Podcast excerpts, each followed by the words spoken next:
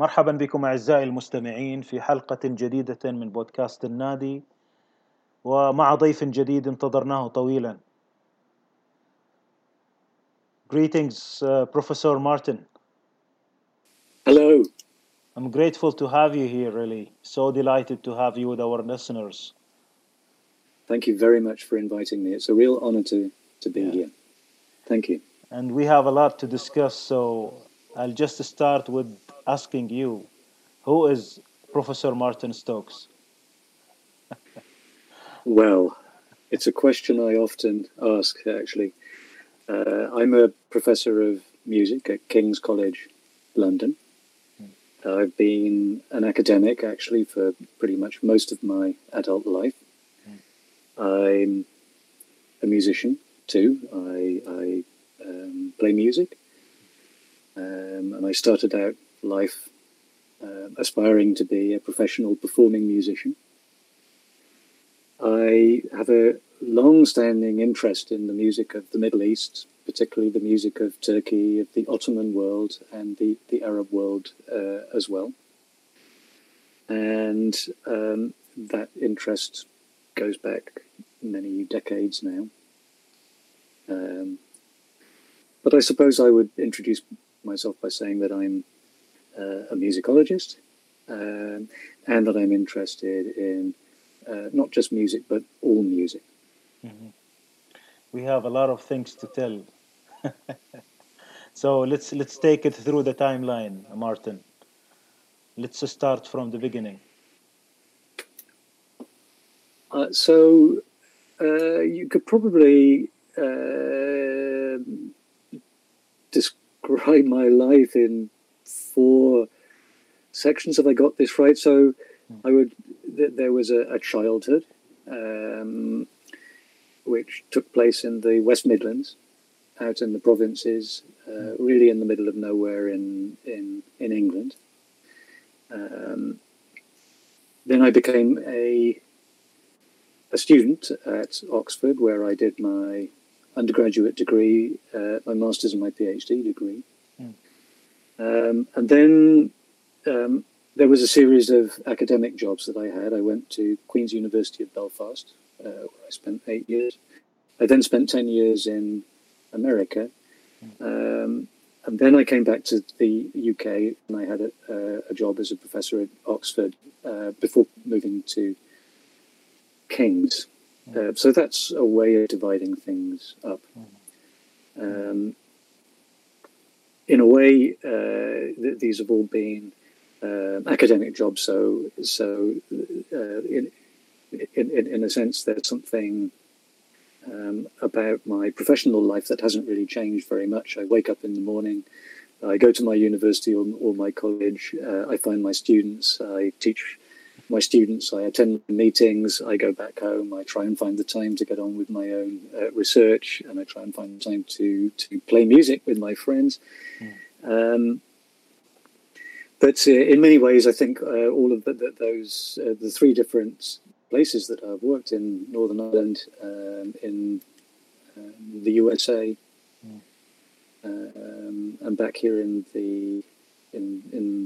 England, have all been very different, and I have taught in anthropology departments as well as music departments. I've taught all sorts of things I'm interested in, and I do my research on Middle Eastern music, and I guess we'll have a chance to talk about that as time goes on. But actually the teaching I do is to teach music right across the curriculum from the medieval period right up to the present day.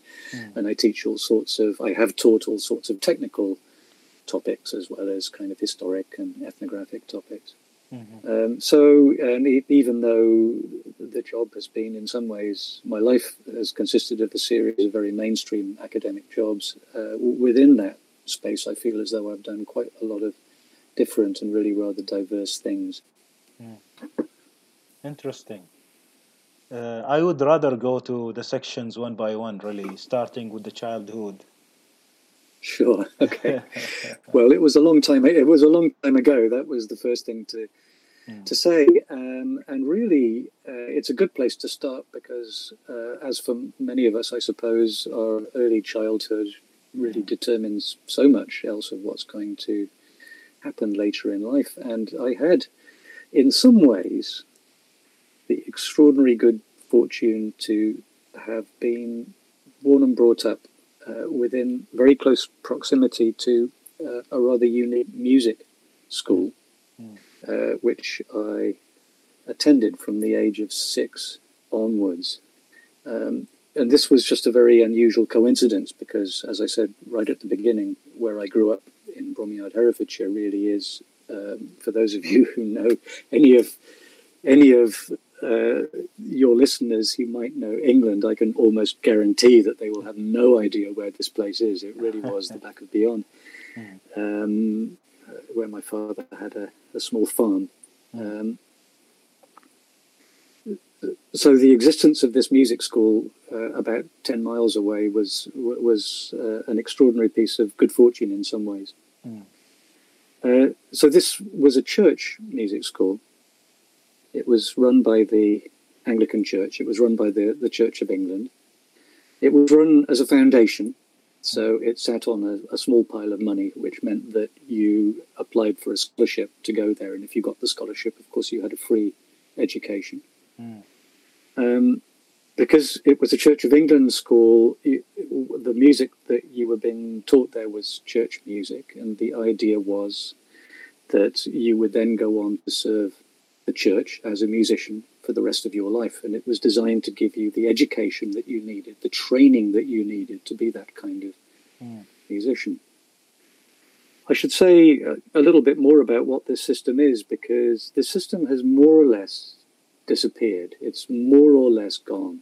It exists in a very reduced form, I suppose you could say, in the United Kingdom at the moment.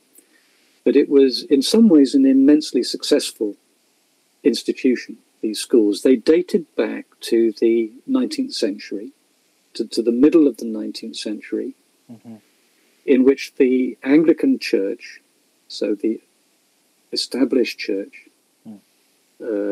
of the United Kingdom, was fighting a kind of battle with another branch of Protestantism called Methodism.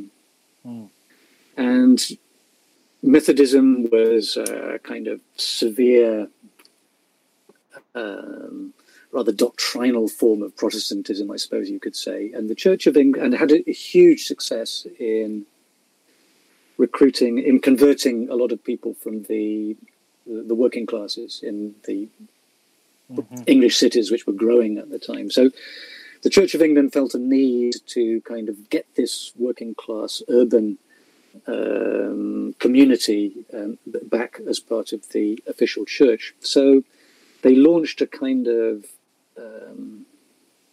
initiative, really, to bring these city dwellers back to the true church. This was the way that they saw it. And music was a very important way in which they did this, because they thought that music was going to bring people back into the churches. Right? This was the idea. So they set up these schools all around the country, often attached them to the cathedrals, set up a very rigorous process of musical education and musical training. And in one way or another, that system stayed in place, really, I would have said, until the 1970s, the 1980s, at which point, for various reasons, the secularization, I suppose you could say, of our own society. The schools, all of them hit all sorts of financial problems, and they all started to disappear around the 1980s, including the school that I went to. So this was where I was sent. It revolved first and foremost around church music training, which meant the music of the choirs and the choral tradition. So for the singing of the psalms and for the singing of the services, it meant learning how to direct choirs. This was a very important part of the training. It involved learning how to play the organ, the church organ. This was a very important part of the story. It involved also, even at that young age, it involved understanding that to be a good musician, you had to be a scholar. Because a lot of this music still needed to be discovered. And even the school that I went to had this extraordinary library with manuscripts going back to the 16th and the 17th century, right back to the time of the Protestant Reformation. you know, it's just extraordinary that right in the middle of the country, you know, this farming community that I was brought up in, there was this extraordinarily powerful kind of musical institution and resource. So that was where I was sent. I was sent there at the age of 6, and all I can say is that I absolutely did not like being there at all. What child wants to be sent away from home at the age of 6 and sent to boarding school? So I can't describe it personally as a very happy experience, but I had the most extraordinary musical education there that you could possibly want. Just from a very early hour in the morning, we used to be got up at 6 o'clock in the morning. You would have a series of choir practices, of instruction and music lessons. You had to go to church twice a day, every single day, morning and evening. Then you would have your normal classes, because you had your normal education as well. Yeah. And around that, they would also fit, should we just say, a secular musical education as well. So I learned to play an orchestral instrument and so on and so forth. I often think of myself as being a little bit like those little Romanian and Soviet-era gymnasts, you know, when they start training them at the age of 6. And of course, you know, once they've had that training, there's nothing else that they can do for the rest of their lives other than be a kind of gymnast. And actually, in a way, that was my experience of early schooling, was to have this incredibly intense musical training. A training in singing, a training in performing, a training in, you know, just understanding our church musical tradition. So scholarship as well as performance. An ability to, you know, a training in reading music and being able to use musical notation and, you know, read music very, very quickly off the page. This was something that I started doing at the age of 6. And other people in the United Kingdom at that particular moment, if they were starting to learn music, they were encountering all of this kind of formation, this kind of musical formation, much later in life. But I was getting this all at a very, very early age. So this place has brought up an all well-rounded artist. I, in a funny kind of a way, despite the very specific purpose for which I was having this musical education, which was to make me a church musician, it did actually produce very capable, I'm not really speaking of myself here, but I'm speaking of many, many other people. It produced, as you say, very well-rounded musicians, people who could get on with the business of making music, doing music, performing music, with a minimum of fuss and a maximum of efficiency and a complete lack of self-consciousness. So in many ways, despite the fact that I would have to say that I just didn't enjoy being a young boy at a boarding school at all, it was I was extraordinarily lucky to have had that education. It stayed with me. There's absolutely no question about it. Yes. Now, talking about that time, maybe moving in the timeline, I'm sure the ecosystem of the religious school or the environment has some remains or some good stuff to stay with you. Yes, I think that it does. For instance, if you start learning to read and to use musical notation early enough, it becomes just like writing in English or Arabic or something like that. And so that was something that still remains with me. I can hear something, I can transcribe it, I can notate it almost instantly. And it gave you a good ear. I think it gave you a very practical sense of music making. It demystifies in a funny kind of a way. Even though it's a church school, I think its effect on me was to demystify music making, in the sense that, you know, for me, there's no big mystery about what's required to assembling a performance, to putting a performance together and making it happen somehow or another, you know, because that, as it were, is something that became second nature to me. I think it also gave me a sense of music as a kind of service, if you want. So this was a kind of philosophy of music making that was not about becoming a big star on the big stage, but developing a kind of professional self dedicated to or devoted to the idea that music is something that we all need. It makes us better as people. It makes us better as a society. Possibly even it makes us better in the eyes of God. Who knows? That there is some point and purpose to this, which is not about you. You know, it instills in you the idea that music is something that you serve. And I think something of that attitude, I think, has remained with me, and in some ways has served me quite well, actually, in my years as a music professor. Interesting. So carrying on from where we were in this school, you know, it came to the graduation from this school, going to the university, right? Yeah.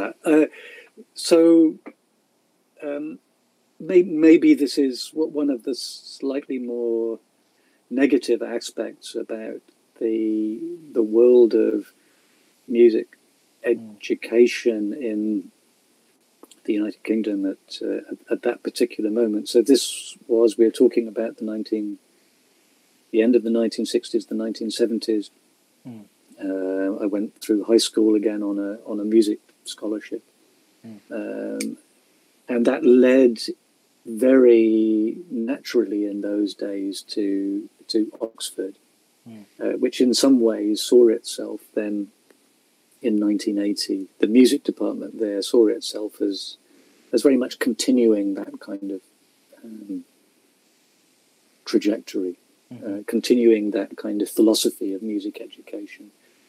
The church was still, even at secular Oxford, the church was still actually very important. The assumption was that if you were a music student, that probably half of the music students were going to go out and get jobs in churches and cathedrals and in many ways to kind of just carry on doing what they'd already been doing for quite a long time. So in many ways, the Oxford that I went to as an undergraduate student in 1981 was a continuation of something that I've actually been doing since I was 6 years old. It was a very interesting situation to be in because, you know, Oxford being one of the two sort of super elite universities in the country, everybody else who goes there, for them, you know, it's this massive, in some sense, a massive sort of step up in life. It's a very exciting moment because you've reached a kind of pinnacle. But for me, you know, moving from this rather strange boarding school in the country, then to my high school, and then on into Oxford, there was it all felt terribly continuous to me. It felt as though I hadn't really left a world that I had actually been in since the age of six. So it made my university years a very interesting, very interesting kind of experience, I suppose, a rather unique kind of experience. So what were you doing in Oxford, let's say, in the undergrad? Well, so I think what I remember about being a student and what I remind myself whenever I see a new group of students coming in at the beginning of the year is that the most important things that you learn at university, you don't learn from your professors. You don't learn it from the curriculum. You learn it from one another. You learn it from the culture. You learn it from the culture that undergraduate students create for them. And 1981 was a time of, I think, kind of quite significant change. The 1970s, I think, had been a time of real kind of cultural impoverishment, I would have said, in the United Kingdom. And then the 1980s, for various reasons, I mean, negative reasons as well as positive reasons, there was a kind of sense that things were changing, that things were opening up in some ways, that horizons were just beginning to widen. And what I remember about those years, I think, was encountering other kinds of music. And for me, having been kept in this rather constrained and, you know, for all of its uses and for all of its values, in some ways rather conservative musical environment, for me, age 19 or however old I was when I started my, my undergraduate stage of my life, for me, it was all about discovering other kinds of music. You know, I mean, this was a moment to break out of the of the kind of constraints in which I'd been. I mean, this is everybody's experience. It should be everybody's experience of their university years, of course. So these were years in which I became hugely interested in folk music. This had been something that goes back quite a long time. I became very interested in jazz. I bought a bass and I played in a jazz band for many years, and it was also the beginning of discovering a world of music outside of the Western European classical and church tradition. So it was the beginning of an encounter with the musics of the world. And obviously enough, I mean, the reason that I'm here talking to you is because that became very, very important to me. It ended up just really kind of consuming me, I suppose you could say. Yeah. So in many ways, as an undergraduate student, that process of discovery, let's just call it discovery, had already started, I suppose you could say. What was the trigger to the discovery of the world of musics? I think it was probably, in the first instance, it was probably travel. And so I hadn't travelled very much at that point, and it's probably worth saying that the world outside of England even was very unknown to me. Again, it had something to do with growing up in the provinces in the 1970s in England. Now, I never thought of myself as being poor, quite the reverse. I thought of myself as being privileged and rich in all sorts of ways. But we never had any money. We never had any money. I mean, this was just a constant. So anything that I wanted to do, if I wanted to get on my bike and cycle into Wales and, you know, explore on my tent, I would have to, you know, find the money to do that. So the idea of travelling in the 1970s, for people of my kind of background, even to neighbouring countries, to Ireland or to France or to Holland, you know, it was a very, very big deal. Travelling by planes, you know, it was a massively big deal. Yeah. So again, what you have to remember is that I'd lived a very provincial life compared to the younger generation today. When I compare what my opportunities for travel were to what my kids have grown up with, for example, they were extremely constrained.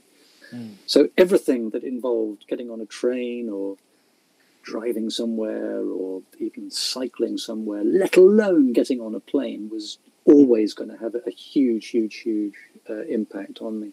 But somewhere in the middle of my high school years, I travelled around Morocco with a school friend of mine.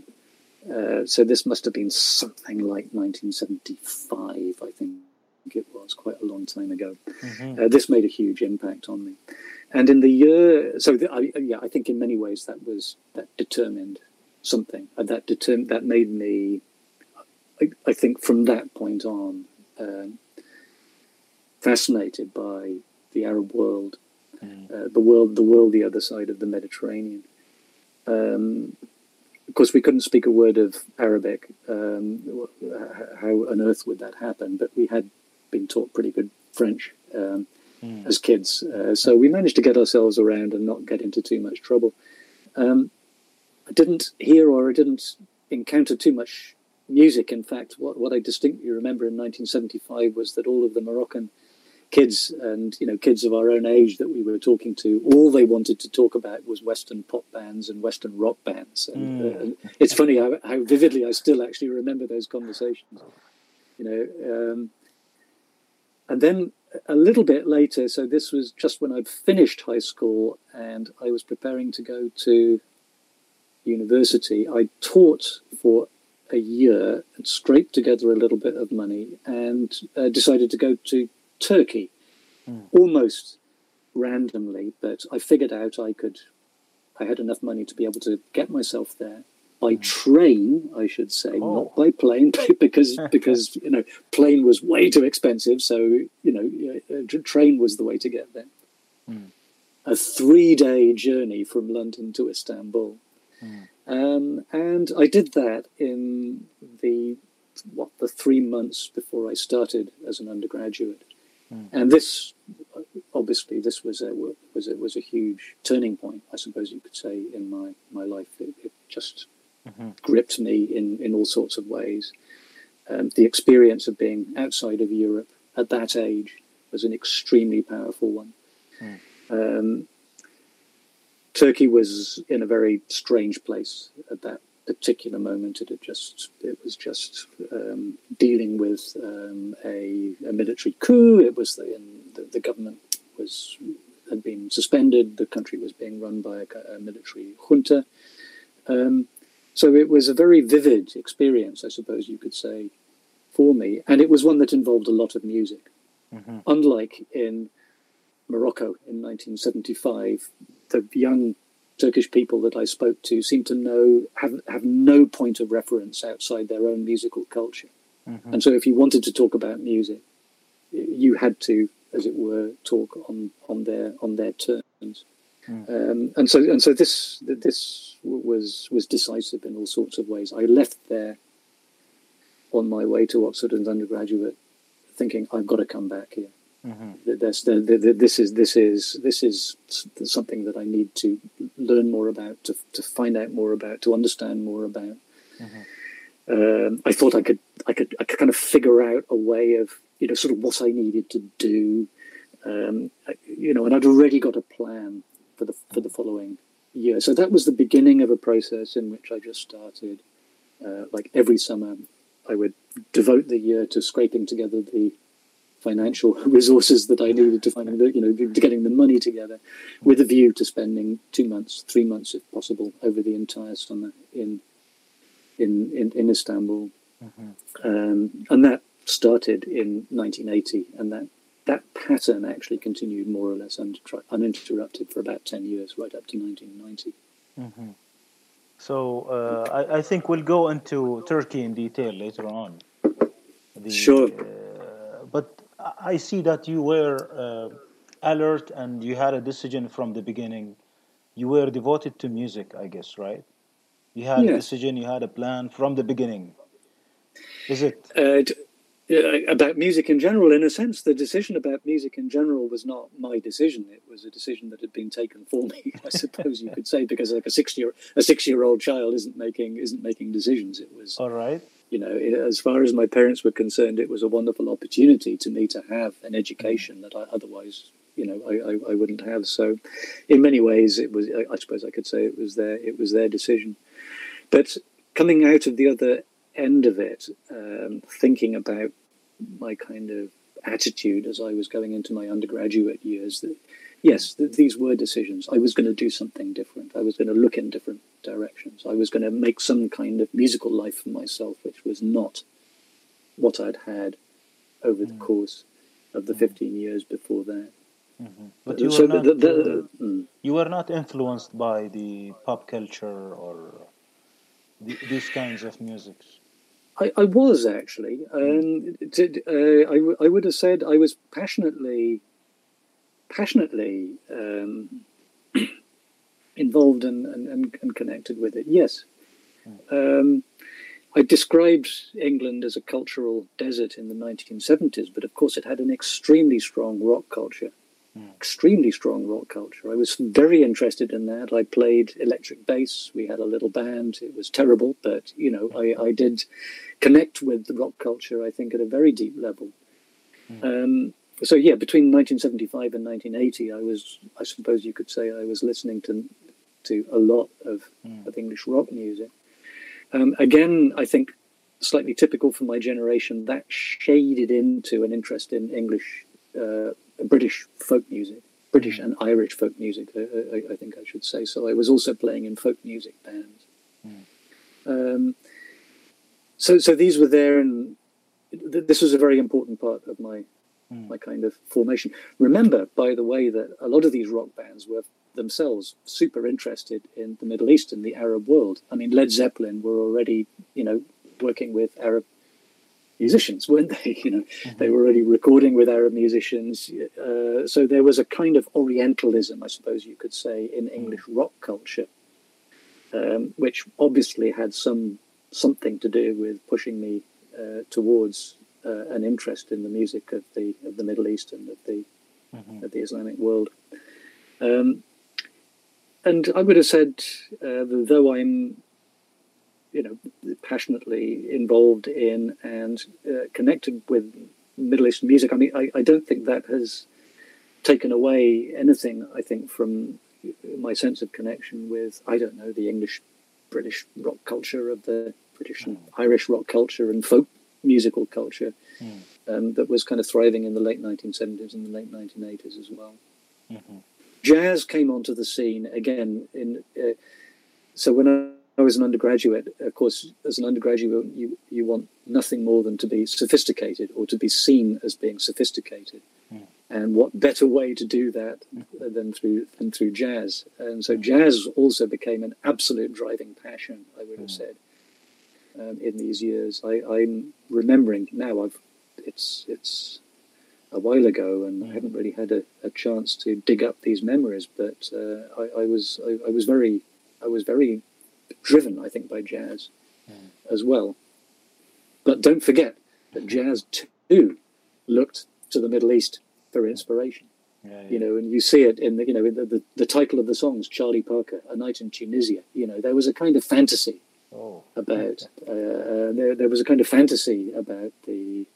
the Middle East. There was a kind of fantasy about the Islamic world, which had to do with black musicians in the States in the 1970s.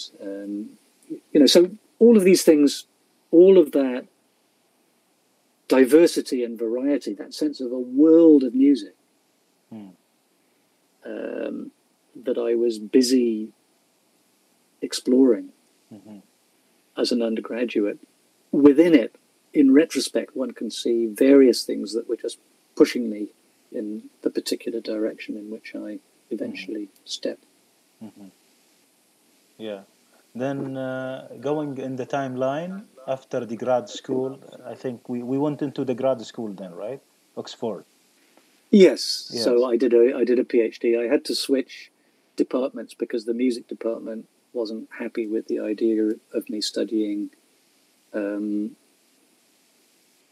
I wouldn't say it was unhappy, but I would say they felt that they couldn't properly train me and educate me in what was then being referred to as non-Western music. Non-Western music is a pretty stupid idea, as though all non-Western music is sort of fundamentally the same at some level or another. But the idea was, we don't really do that. Of course they do now, but then they didn't. And I remember Dennis Arnold, who was the professor of music there. I'd done quite well in my exams, and I'd made clear my ambitions to go on and do a PhD. And he took me aside and he said, I very much appreciate and support the work that you're doing, Martin, but don't do it here. go and do it in another department. So I was very lucky in a way. I bumped into a couple of people. One of the great things about Oxford is its college life. And because of the college that I was in, I was introduced to anthropologists and to Middle East historians, and all of them were saying, look, it's obviously, this is something you're interested in, and, the kind of interest that you've got could obviously make some kind of postgraduate study of some kind or another. We don't know exactly what that is, but come to us, right? So I got these kind of warmly encouraging signals from various different directions, but the most encouraging, I think, was from the anthropology department. In Oxford. And so I made that step. I applied for the grants and the bursaries and the scholarships. I was lucky enough to get them, and that door opened for me. I consider myself very lucky. I had some great supervisors there who loved music but weren't really kind of academic musicologists. Mm-hmm. But they knew a lot about anthropology, they knew a lot about Middle Eastern history, and they just kind of kept on pushing me, I think, in all of the right ways, even while allowing me to kind of make my own decisions about sort of how to do things and how to put things together. Mm-hmm. So I wrote up a PhD on a kind of, let's just call it a popular music in Turkey. You could call it a folk music as well, called Arabesque. Mm-hmm.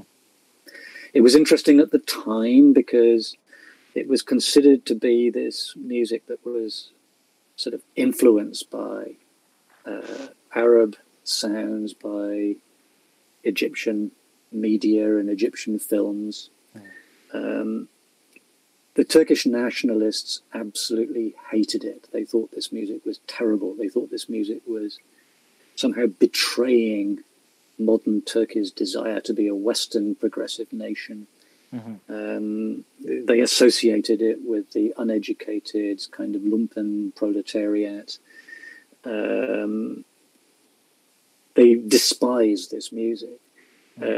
And the state did everything it could to keep this music at bay in a very ambiguous kind of way. So let's just say a kind of debate, a kind of cultural struggle kind of grew around this music, which had at this particular moment some very interesting kind of musical manifestations, I suppose you could say. You know, what was actually happening, not just around the music, but in the music, just struck me as being very interesting. Mm-hmm.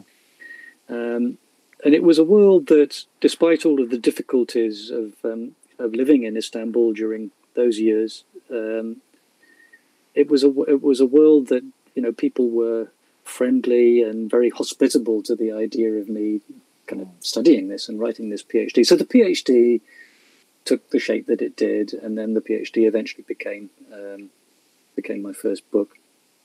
Mm-hmm. So that was what eventually came out of the postgraduate years, I suppose you could say, was a PhD thesis on Turkish Arabesque. Yeah, we'll have a dedicated interview for that, I think. Yeah. Well, there's a lot to say about, particularly about Turkey in the 1980s, which was a very complicated place, and of course very, very different to what it is today in all sorts of ways. I think we should touch onto the master's time. What did you do in the master's? Well, so the master's was about halfway through that process. So my master's degree was a process of me changing from a kind of musicologist to a kind of anthropologist, because I decided that I was going to do my PhD in an anthropology department. So they made me do a master's degree in anthropology. This actually turned out to be significant because it gave me a kind of a qualification to teach anthropology, as well as music. And what happened when I graduated in 1989 was my PhD was in anthropology, and so I had become a kind of anthropologist of music. But as you can imagine, there aren't many opportunities, there aren't many places where teaching on and about music in an anthropology department was being practiced. To be honest, I didn't think that you know, things were so tough in the UK at the moment. The universities were under such pressure from Margaret Thatcher's government. There were so many cuts. There were so many setbacks. At that point, I thought I wasn't going to get an academic job, and I was making plans to do to do other things.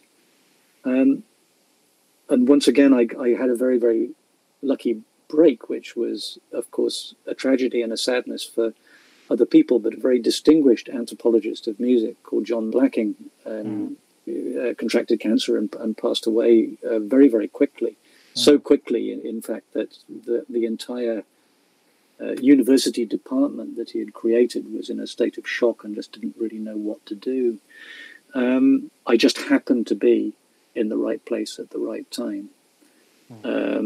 And I was offered a job for a year at this place. And the year's job became a 2-year job. And at the end of 2 years, they decided to give me a lectureship. Mm-hmm. So it was this university's misfortune, the unfortunate fact of this very inspired man, John Blacking, passing away, that gave me this opportunity to get my first academic job. Had that not happened, I suspect that it would have been. I wonder how else my academic career might have started.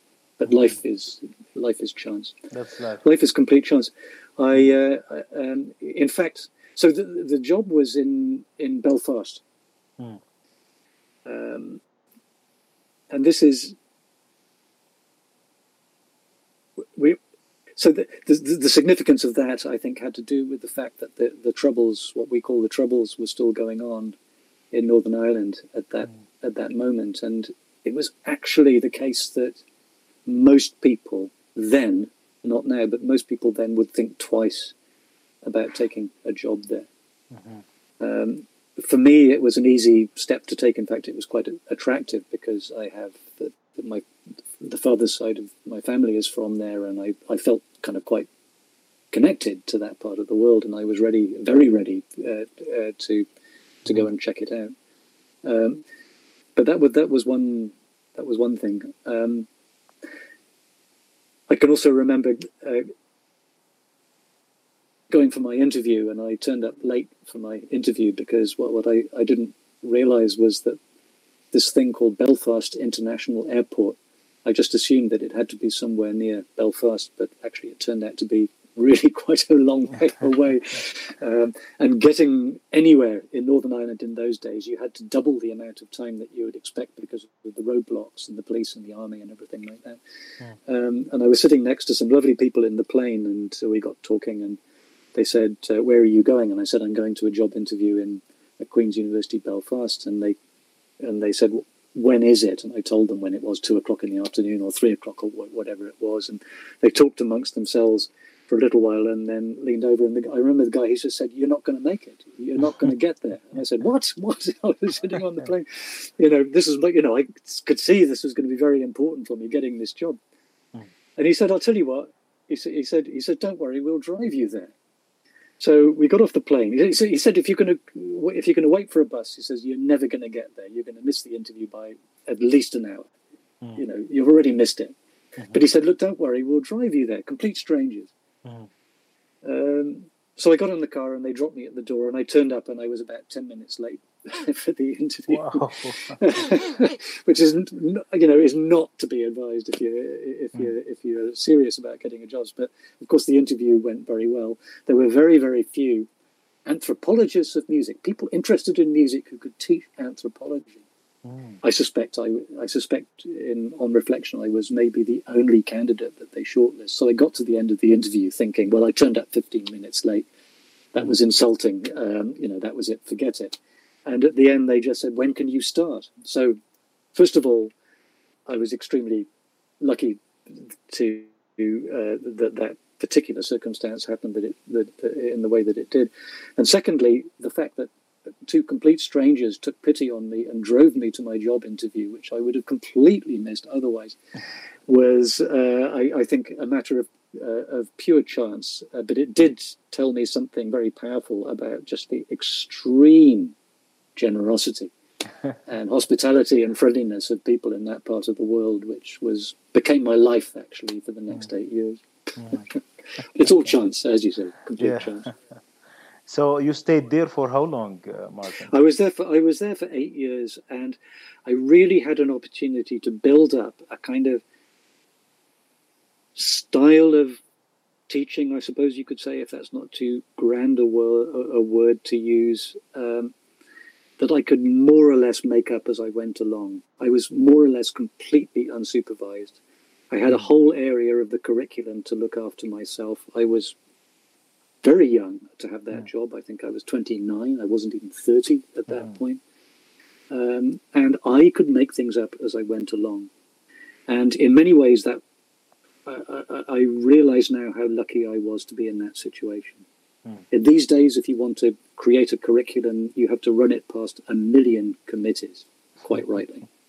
In those days, I didn't. I could basically wake up in the morning, decide what I was going to teach, how I was going to teach it, and then just crack on and teach it in that way. And again, I consider that a piece of enormous good fortune. Mm. For 8 years, eventually I was joined by some colleagues because things ended up going quite well, and the university decided to back me up a little bit and appoint some other people teaching the anthropology of music. But for quite a long time, I was just in this lovely position to be able to really kind of make things up as I went along myself. Mm-hmm.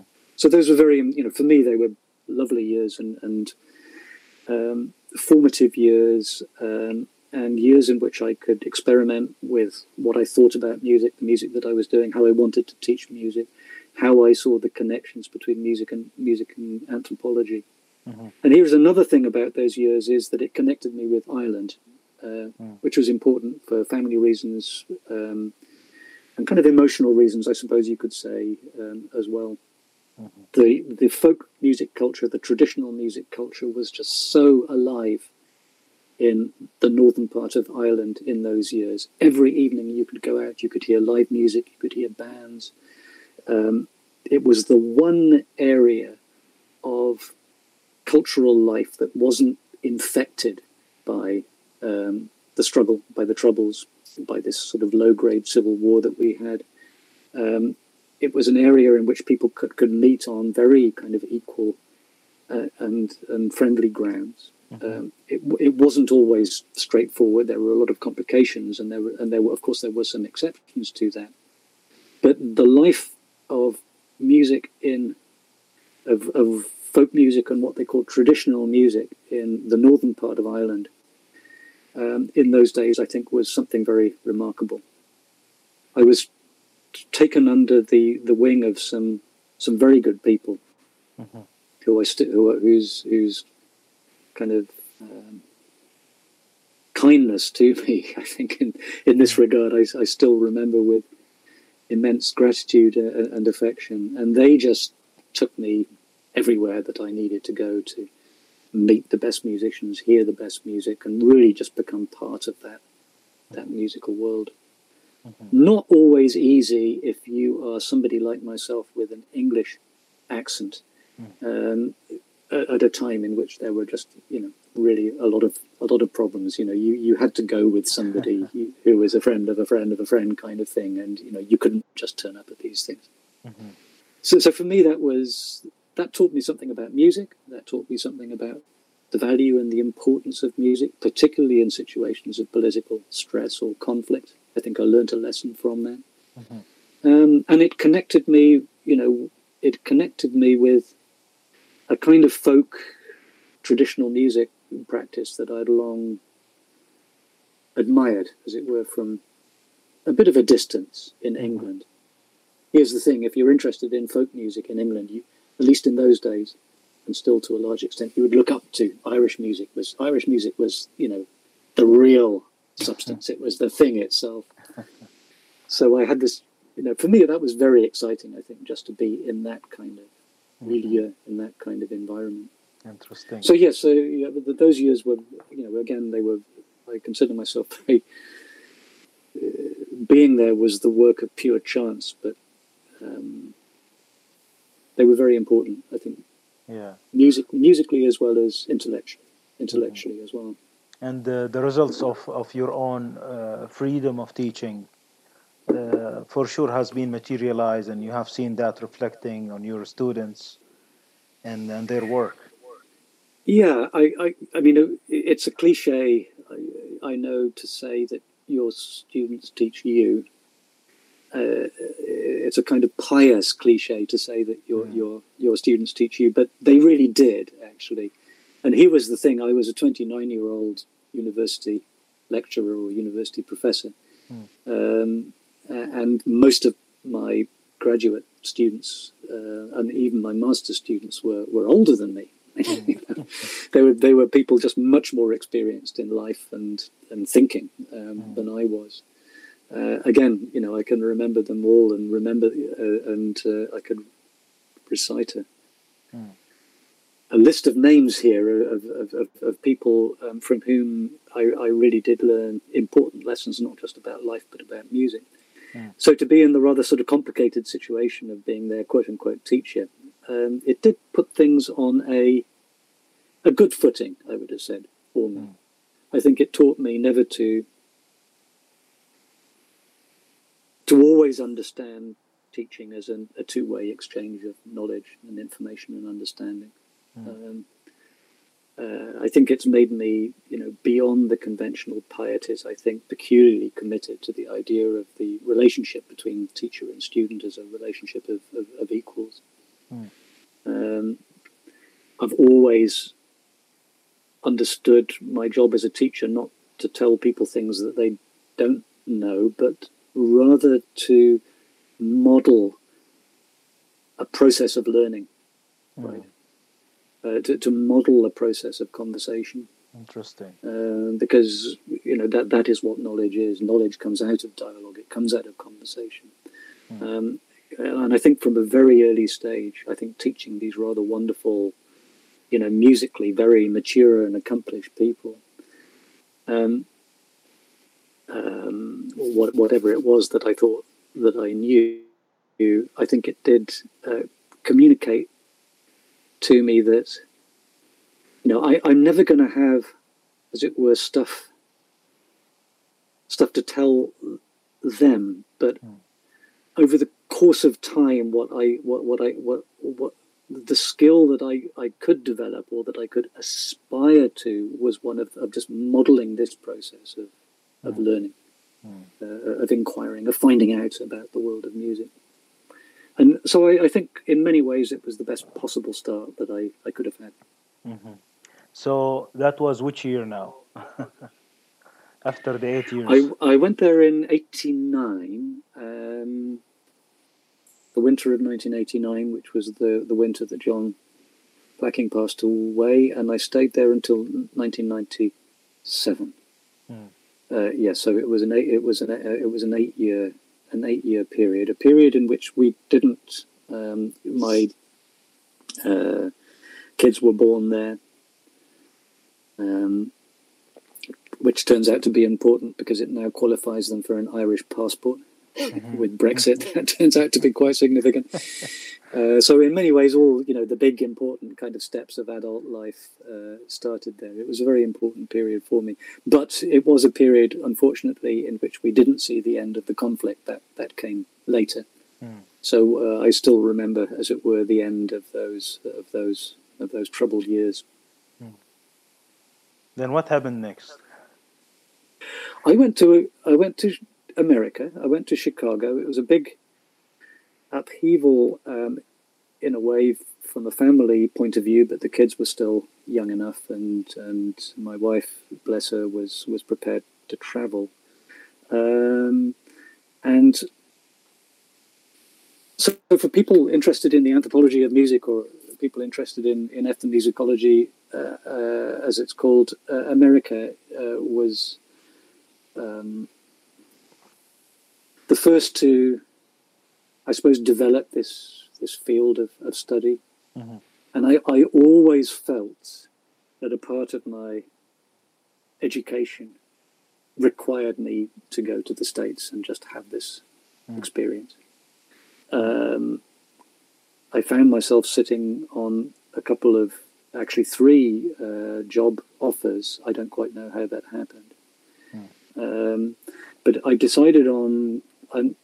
And I'm not even quite sure why, but I decided that Chicago was where I wanted to be, and I accepted that job offer, and off we went. The big change for me was not just moving to a different country and a different continent and a different culture and the other side of the world, and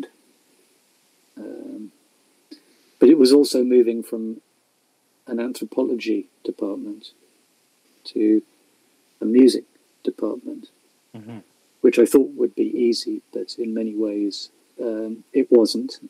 And in many ways, I still feel as though that transformation, that sort of institutional transformation, is still a little incomplete. Mm-hmm. But I went there, and they gave me offered me a tenured job, because at that point I'd been teaching for 8 years. So it was a very good offer. It was a very generous offer. They really they seemed to be prepared to take a risk on me. Mm-hmm. So of course, what could I do but take a risk on them? And I went to Chicago. Mm. So what was it? How many years in Chicago? I spent 10 years. I spent 10 years in Chicago. So again, to think of this in terms of my lifespan. By the time that I got to the end of that, I was looking at, something like a quarter of my entire life had been spent in Chicago. Yeah. My kids had become teenagers there. They were speaking. They'd swapped their Northern Irish Belfast accents for Midwestern American accents. They'd become little American children with perfect American teeth. Mm. In many ways, I never acquired an American accent, but I suppose in many ways I became quite Americanized. And probably at the end of that 10 years, I reckoned that I was going to stay there. Mm-hmm. But it involved switching to a music department. Mm-hmm. It involved being a long way away from Turkey and Istanbul. So all the while, even that I'd been in Belfast, it was an easy matter to get to Istanbul. It was an easy matter to continue my research. Mm-hmm. It was an easy matter to get to London, where there's very big Turkish and Kurdish communities. It was very easy to kind of maintain my Turkish music interests and connection. But the moment I moved to Chicago, that changed. It was a long way away. It was expensive to get there. It involved a lot of travel. There was no big Turkish and Turkish-speaking community in Chicago. Mm-hmm. It certainly had a big Arab community, which is another story. But the Turkish community was kind of quite small. It was rather restricted to kind of university professors who didn't want to talk about anything as boring and tedious as Turkish music. They were very the people I can think of were very cosmopolitan people and very cosmopolitan characters. Mm. For me, what was important looking back was that it meant a break with all of the work on Turkey that I'd been doing. Mm. My PhD had been written. I'd turned it into a book. I'd written a handful of articles, and so I'd reached a moment when I could kind of reinvent myself a little bit. It was a kind of what next sort of moment. Mm-hmm. So various things happened in the American years. I think one had to do with what grew out of my interest in Arabesque. Mm. So Arabesque, you remember, supposedly a music influenced by Egyptian film music, supposedly. Yeah. But nobody really knew anything about that. Mm.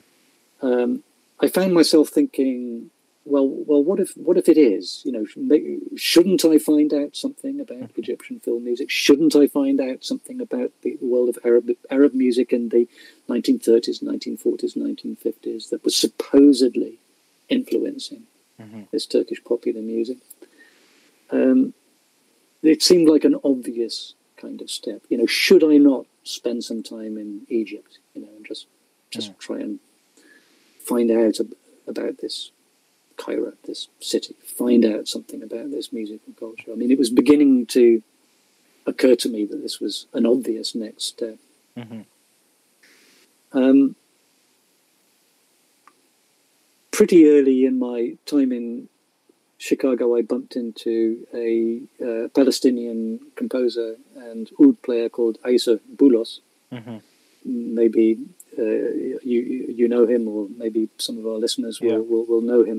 Mm-hmm. But we became good friends, and he was an inspiration, a real inspiration as a musician, as a kind of creative being, as an instrumentalist, as a composer.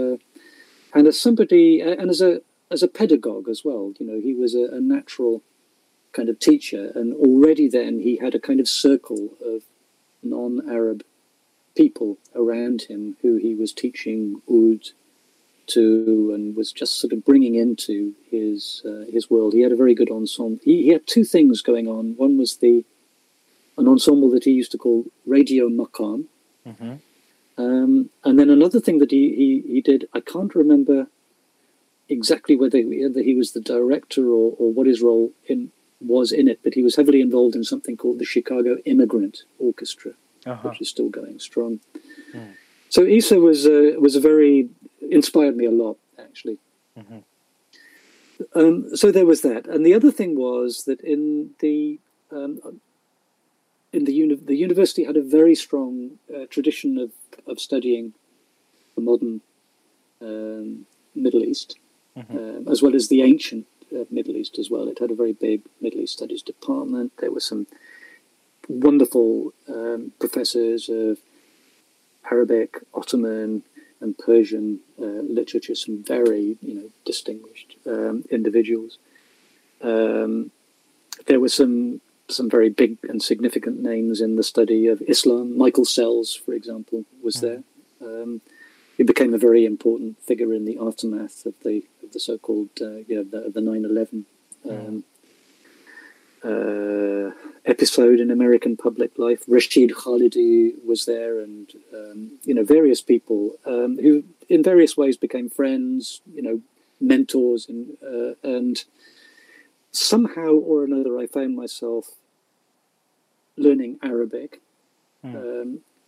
because this just seemed to be an obvious thing to do. If I wanted a window onto the musical culture, it seemed to me that I couldn't do this without at least having an ability to read and passively understand Arabic. So I had some wonderful teachers, including Farouk Abdel Wahab Mustafa, who was a very distinguished translator of he's passed away, sadly. He was a very distinguished translator of Egyptian literature. And a man whose teaching method used to consist of telling long, rambling, and very funny stories in Arabic, and they were so interesting and so funny. You wanted to learn the language to understand the point of his funny stories. So I was lucky to have this this great experience of people who weren't just teaching me Arabic, but were introducing me to Egyptian literature. I mean, one of the first things that Farouk Mustafa would do would be to put Ihsan Abdel Quddous stories in front of you, right? Way too difficult for a beginner, but he would make you. His way of learning literature was to insist. Sorry, his way of teaching you language was to insist that this is about culture. Without having a kind of passion for the culture or a desire to learn something about the culture, the literary culture, the historic, the culture writ large. Yeah. That was what was required in his mind to kind of drag you forward, learning the language. So yes, I'll never forget learning Arabic by reading Ihsan Abdel Quddous stories with Farouk Mustafa, which became very significant actually when I started looking at Egyptian cinema and Egyptian film music in the 1950s, because Ihsan Abdel Quddous, provided a lot of the stories for the Abd al-Halim films, and as you know. Yeah.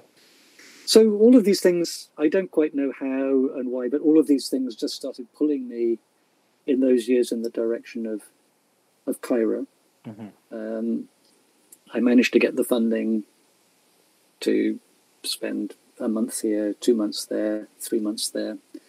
And over the course of those years, which were the beginning roundabout in the year 2000, for most of the next 10 years, I was visiting Cairo on a regular basis and learning about the city, learning about its culture, learning about its music,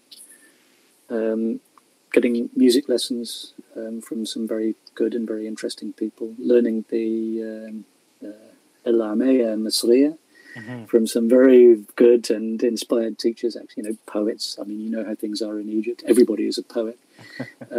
So, again, you're not just learning the language, you're just being brought into this very, very powerful cultural centre of gravity, which is Cairo. Yeah. Which was Cairo even in the latter Mubarak years, which were not great, as we all know. But, you know, the sense of a kind of a cultural universe just became very, very strong to me then. So this all led me in the direction of you know, beginning some research on the musical culture of the 1940s and the 1950s, which seemed kind of quite relevant to Turkish Arabesque. And just immersing myself in that musical world. So that took you into learning instruments. And it took me into learning instruments, yes. Yes. So in Turkey, I'd been. It was always important to me. As an anthropologist, I suppose you could say it's a principle of how you learn and how you construct dialogue and how you construct conversation about what it is that you want to learn. But for me, an important part of the process was always learning musical instruments. So I would learn musical instruments not to become good at them. I've never had the talent or the skill necessarily, but as a means of learning how to listen, really. If you can play the oud, if you can play the kanun, if you can play other instruments, it's teaching you how to listen. You can hear the structures. And you can hear the structures because you can imagine what hands are doing, what arms are doing, what the body is doing. With a musical instrument in your hand, you're always in a position to ask questions. You know, why like this? Why not like that? Or why is this so difficult? Or you know, why are things done this way rather than that way? So if you make that commitment though, to learning an instrument, to submitting yourself to that authority of a music teacher who's going to say, well, in order to do this, you need to learn that. And in order to learn that, you need to do these exercises, these drills. You know, this listening. Yeah. Has always been a very important part, I suppose you could say, of my process. Well, that puts it in slightly grand terms. So this started, I think, in Turkey, where I, over the course of the 10 years that I was just describing, I learnt the instrument that is really central to vernacular Turkish music, folk music, popular music, which is an instrument called the Saz or the Balama. It's a long-necked lute. It's a little bit like the bozuk, I suppose, in the world. It's fretted so that you can play the comma notes and play maqam on it in a certain kind of way. And it's a folk music instrument. It's got some significance for the Alevi in Turkey, as you perhaps know. So it's an important instrument. And though I never developed any great skills on it, learning that instrument was a very important way, not just for me to apprehend Arabesque and listen to Arabesque and understand how it was put together, but to be able to talk to the people who composed the songs. Because, you know, if you're asking somebody a question, how do you compose? You know, where does your inspiration come from? If you ask a composer, you know, how did this song come into being?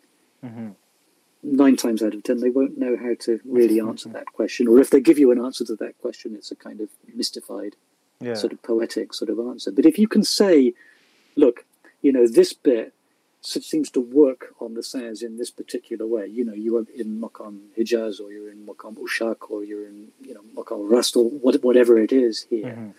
And then you have this bit where you're suddenly in Nihavent, should we say? And all of a sudden, I'm finding, you know, that I'm having to move my fingers. You know, there's a difference between this section, which is like this, and this section, which is like that. And I'm experiencing it in a particular way because I'm approaching it because I'm trying to play it on the Saz. Then you've got a conversation, and you've got a meaningful conversation from a kind of musicological perspective. Right. You know, you're actually going to learn something interesting and useful about the compositional process when you can talk about kind of material details like that. You see what I mean? So that's, you know, that's why the process of learning an instrument, and finding an instrument, which is itself quite an interesting part of the process, and then finding a teacher, and then kind of submitting yourself to that authority and to that discipline. In some ways, it does something, I think, to the. It's a difficult thing to talk about, but it does something to the very. As an English person going to do research in Cairo, you're always going to be part of the kind of colonial experience, the post-colonial experience. There is always going to be that problematic and difficult history which plays itself out, in a million and one different ways.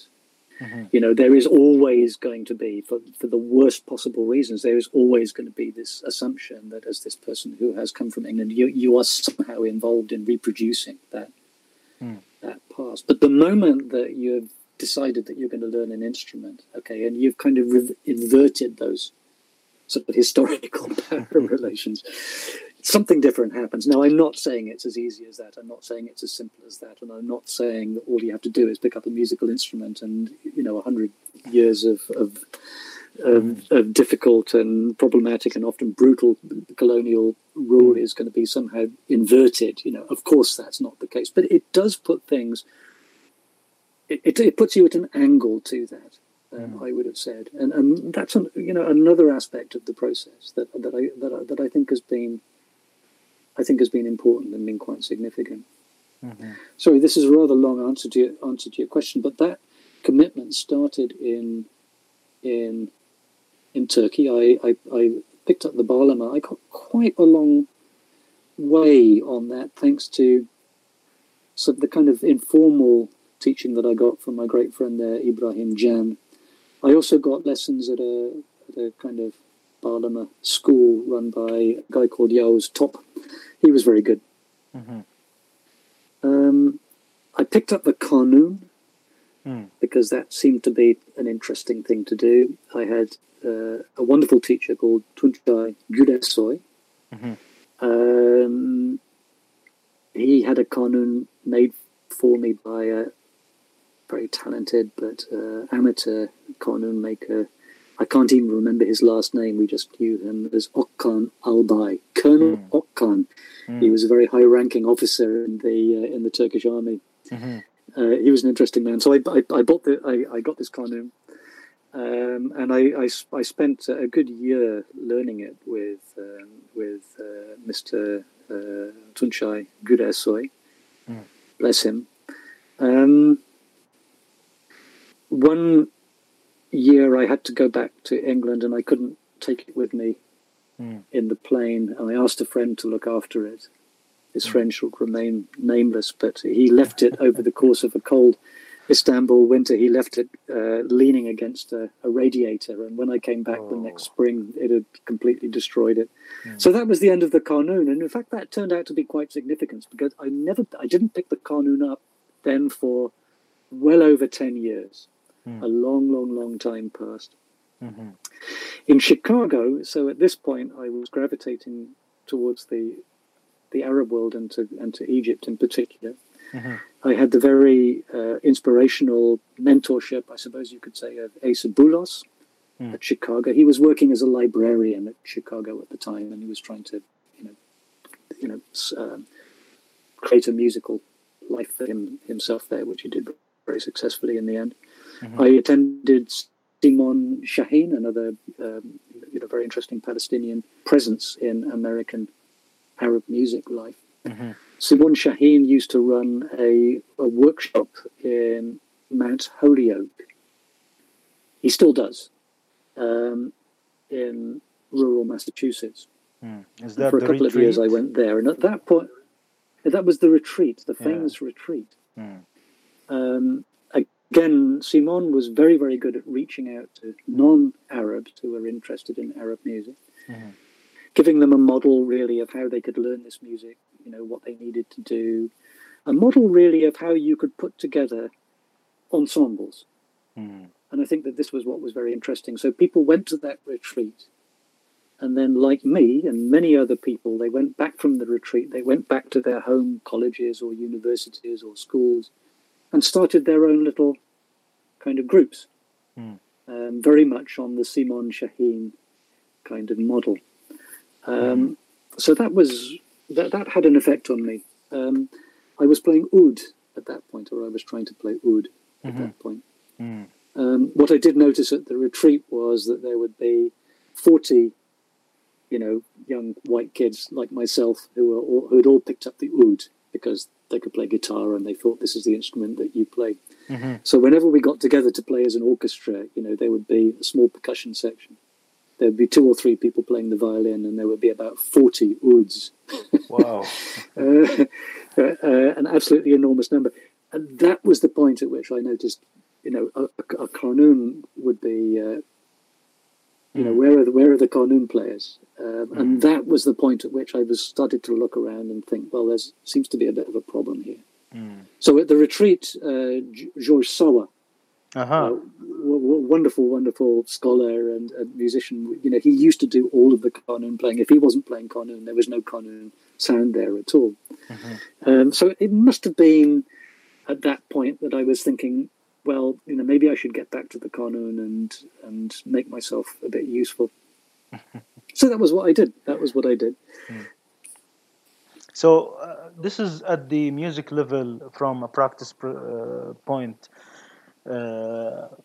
But I'm sure you were busy in the academia with some kind of research questions, which is the connection with Arabesque and maybe beyond, because these are 10 years, right? Yes, that's right. Yeah. So, I mean, the first thing I discovered was that though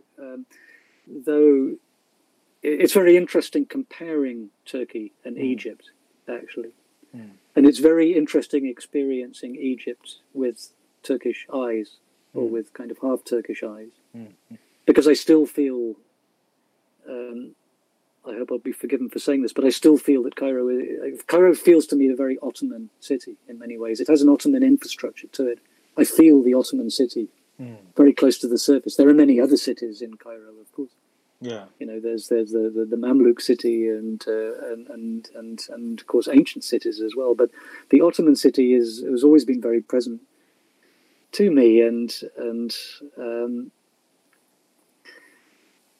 so it was an interesting experience for me, kind of taking my Turkish experience and my expectations about Turkish and Ottoman music with me to Cairo. It's always meant that I've seen it in a rather particular kind of way.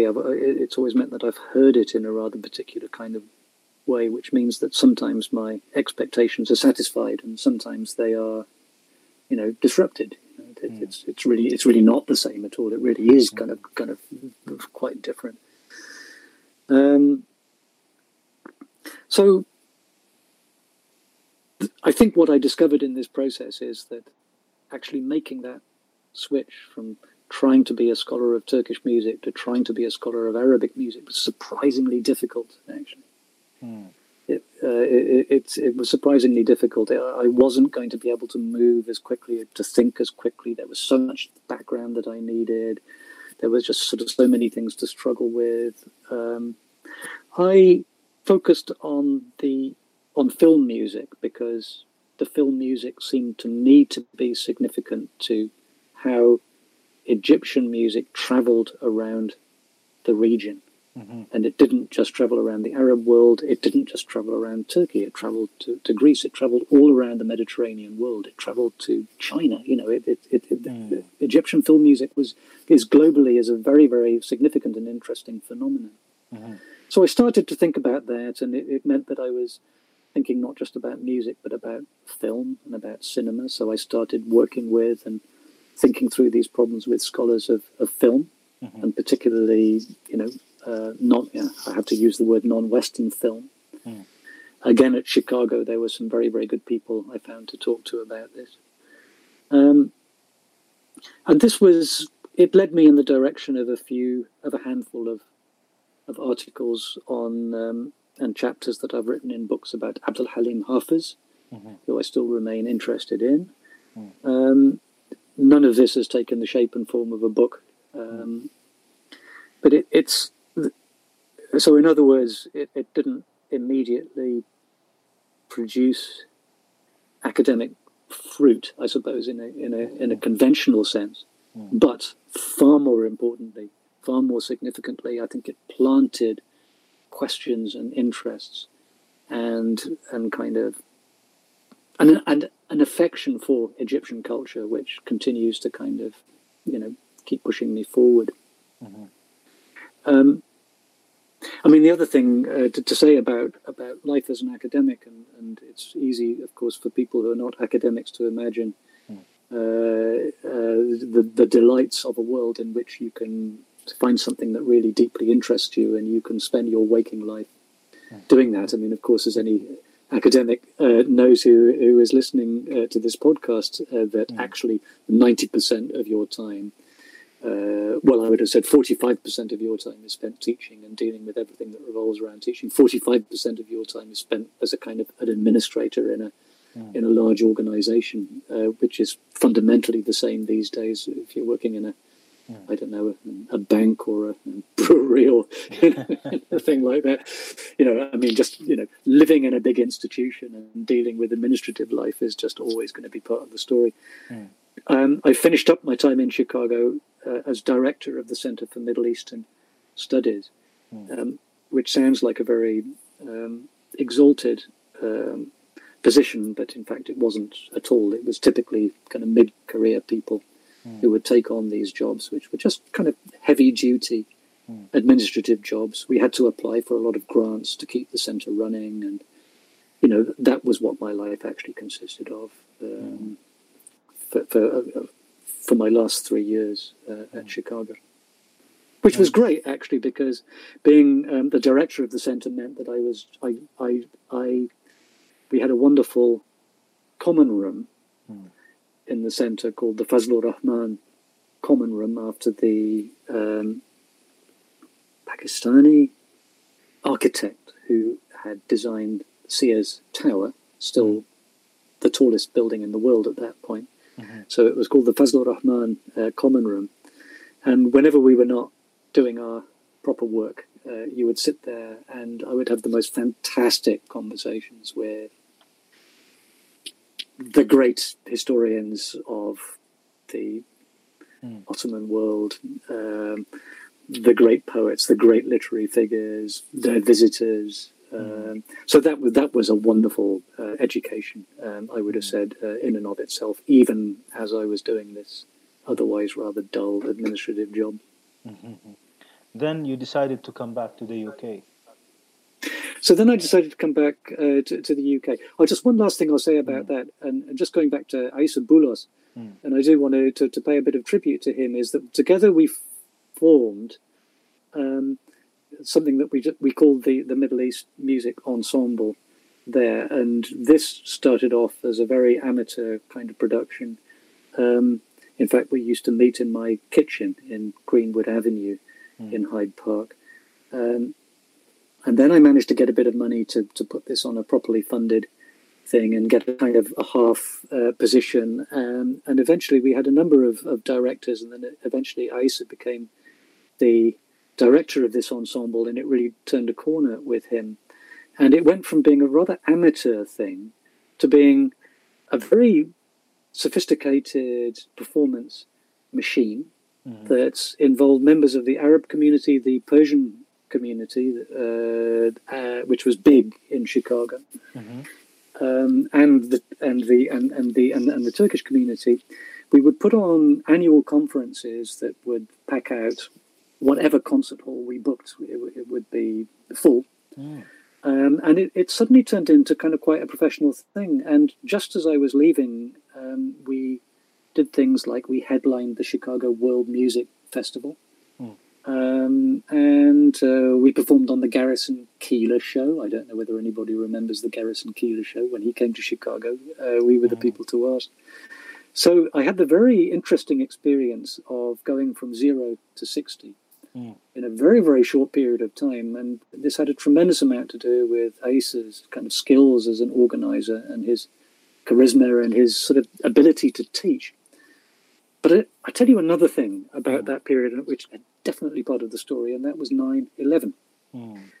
So the anxieties and the fears that built up around Arab culture after that, and of course the Iraq invasion and occupation as well, were extreme. Like, I cannot communicate just how difficult, how tense, how politicized, how anxious and how difficult any discussion of Arab culture became in those years in America.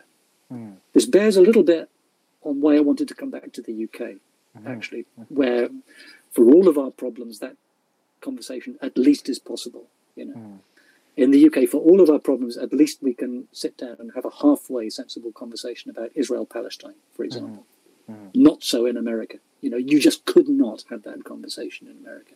There were so many things that you just could not speak about. There were so many things that were off limit. And this was something I learned very quickly as director of the centre. I wanted to do this, I wanted to do that, but no, you know, you just can't do it. You know, this would get picked up by the press. It would get reported in the wrong way. You know, the donor culture would suffer, and so on and so forth. But what I found with music was that this was where people could meet. You know, this was where people could park their politics. And again, I'm saying this not in a naive sense, but people felt able around music just to say, okay, it doesn't matter who I am or where I'm from. We're going to find something to share in this music. This, let's just say, Maqam music. Yeah. We're going to trust Issa, because he was a very dependable person in this regard, to kind of pull things together in a particular way.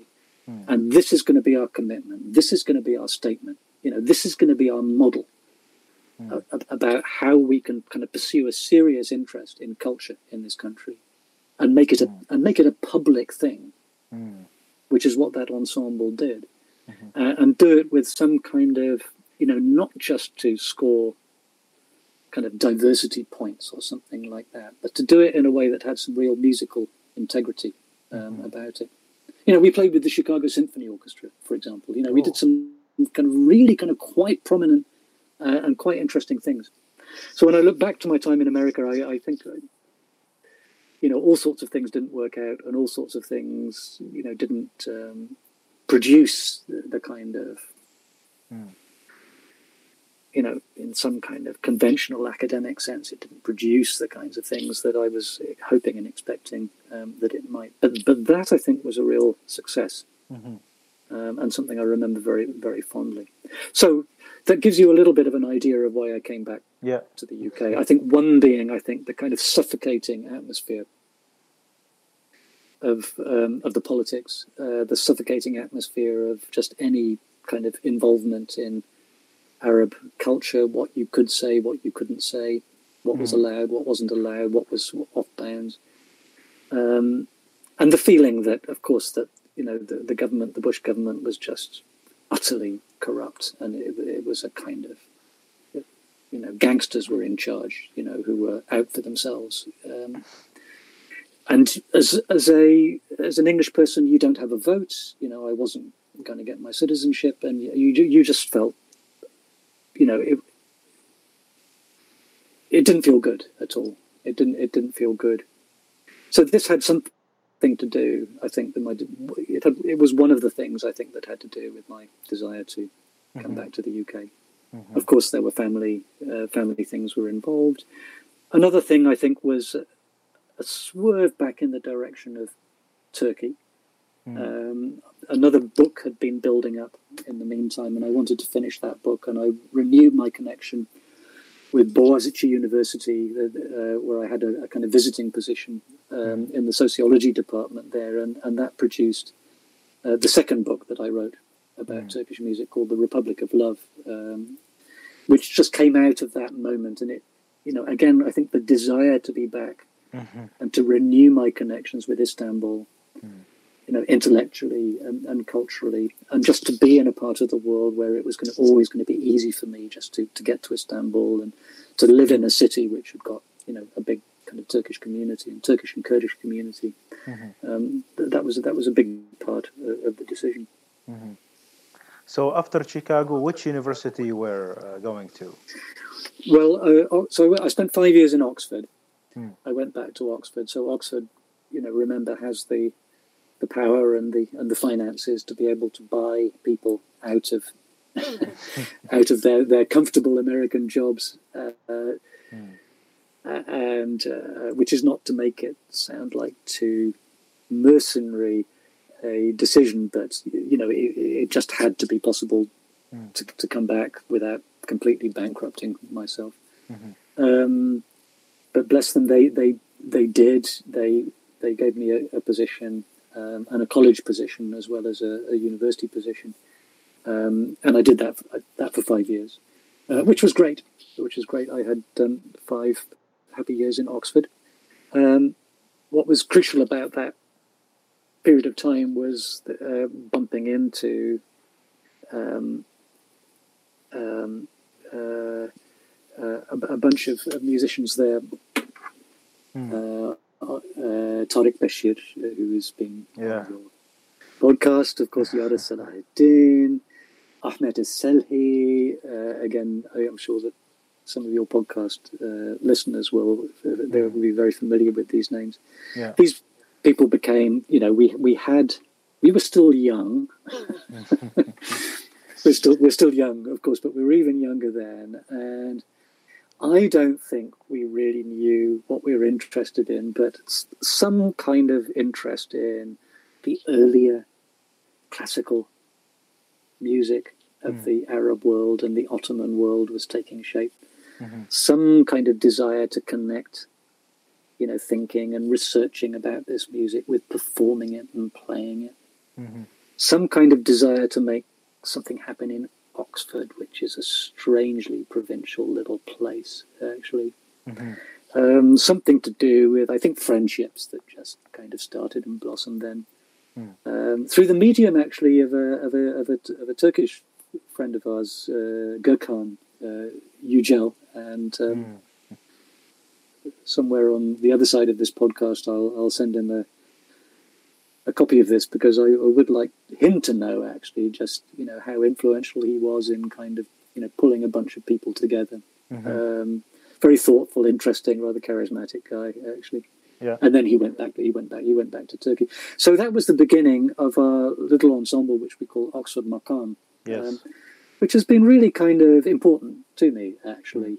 Again, I think we've achieved the odd interesting thing. I think we've achieved the odd complete misfire as well. But more than anything, I think it's just a model of how people can gather around music, can gather around a kind of a musical project, and do interesting things, I think, with actually very kind of minimal resources other than a desire to do those interesting things. Mm-hmm. So Oxford was crucial, I think, in that happening and that starting. Mm-hmm. In the UK, we tend to move around, I think, from academic job to academic job. And when a nice offer came up from King's College in London 5 years later, I decided to move because I was spending so much of my life in London. Mm. It just started to seem to make sense to live and work there. A typical Oxford Maqam evening, or a typical evening in my life when I was in Oxford, would involve me being out at some event or some gig. We're in some cafe there. We go around to somebody's place afterwards. We do play a little bit more music. And then all of a sudden it's 3 o'clock in the morning or 4 o'clock in the morning, and I've got a meeting at 9 o'clock or at 10 o'clock or a lecture at 9 o'clock or at 10 o'clock. Mm. And so I'd be sitting on that cold and dark bus that would take you back from Hyde Park to Oxford, the famous Oxford Tube.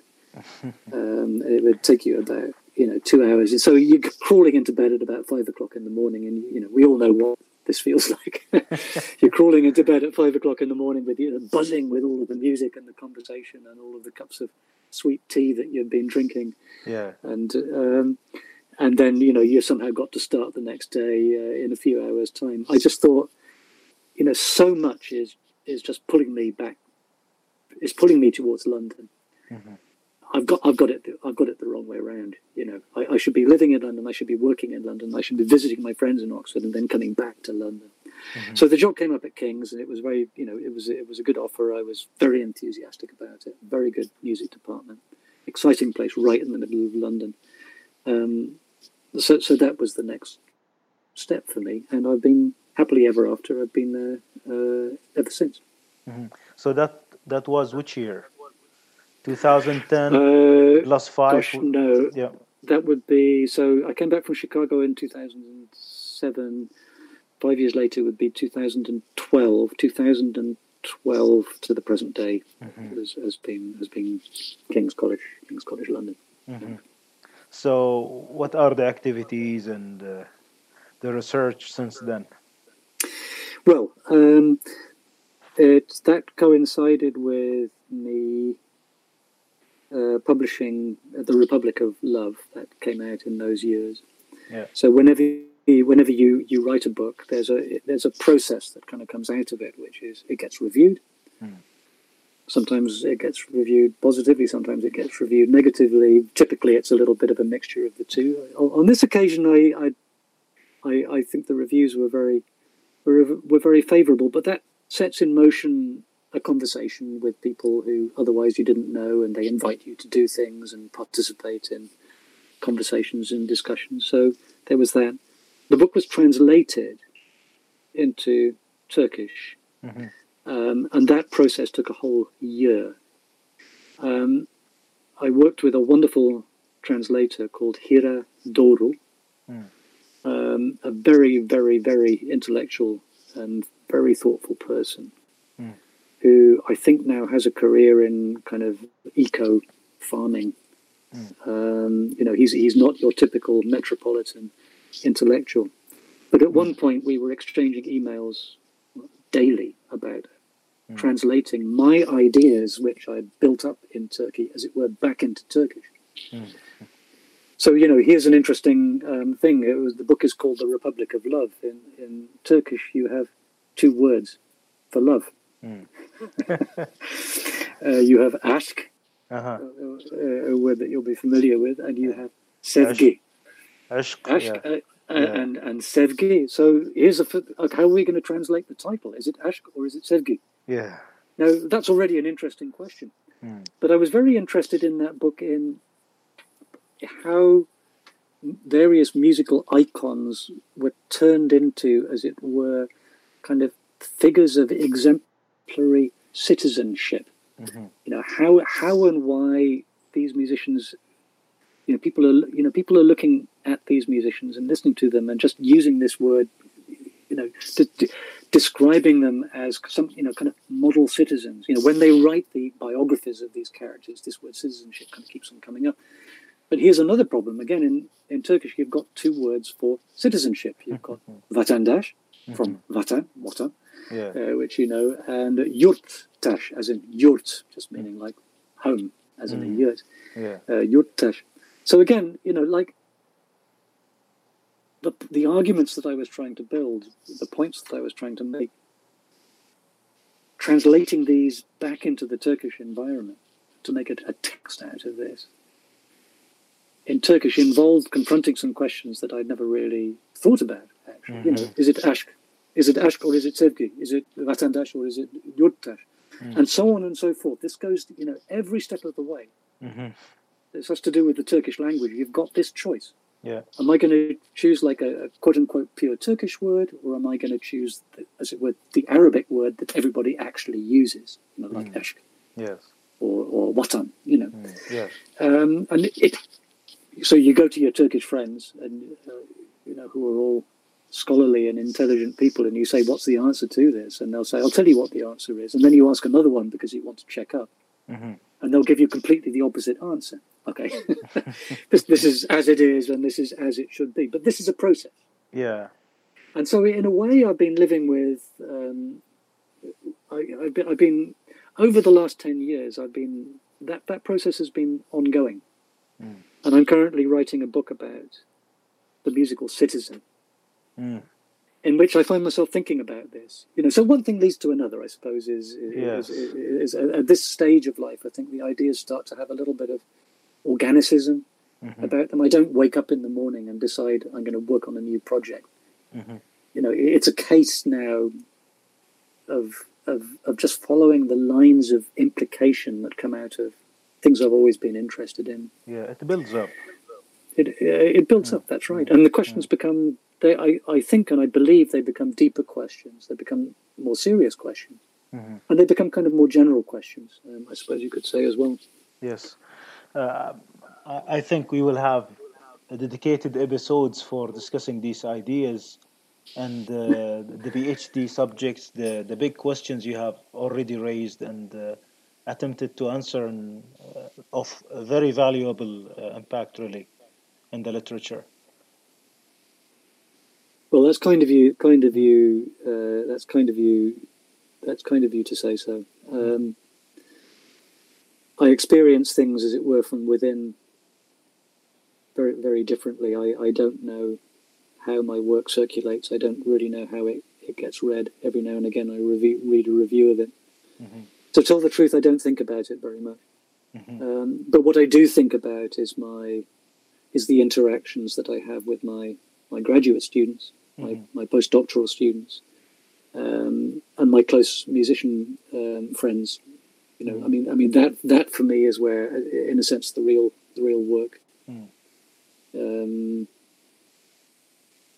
takes place. That's where, to the extent that I have a sense of mission or duty. These are slightly grand terms. But that's where it is. Yeah, I think in the timeline we have reflected on many things of what I will say now, but feel free to comment on any of these, please. Gosh, yeah, you've been so generous in giving me a lot of space. We are delighted to have you. You've given me, as they say, a lot of rope to hang myself. You know that English expression. Yeah. And no doubt I've done that. I really enjoyed the discussion. Well, thank you. Yeah. Thank you. You'll have heard from. Well, it's been interesting for me to be involved in this process of yours, because I loved the podcast with Ross Daly. That was very interesting. So Ross Daly is like a kind of has an almost like sort of godlike status in my in my existence at a very early age. I think looking back to what it looked like, what it felt like in the 1980s. You know, what the model was, I suppose you could say, of the world musician.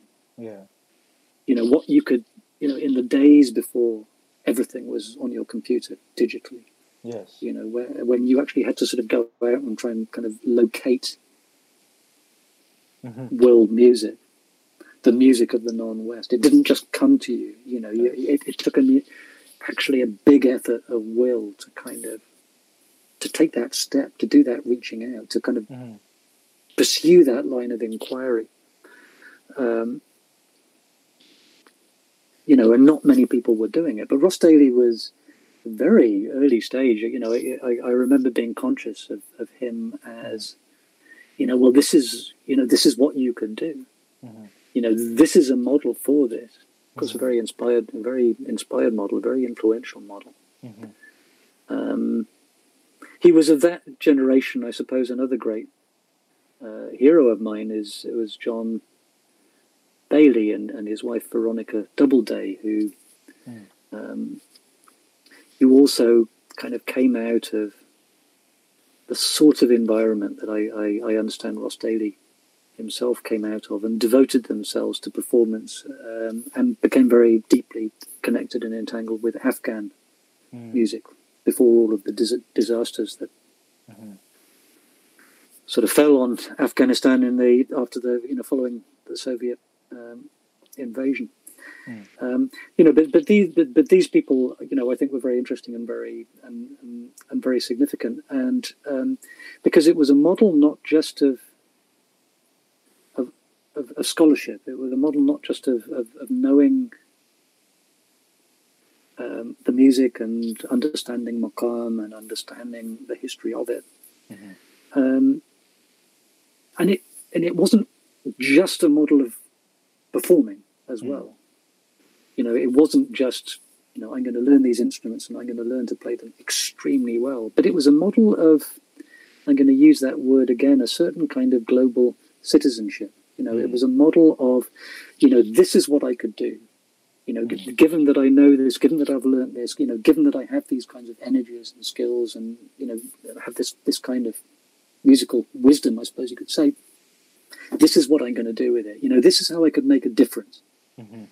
You know, and that's why Ross Daly has always been very, very inspiring, actually. So it was very, very nice.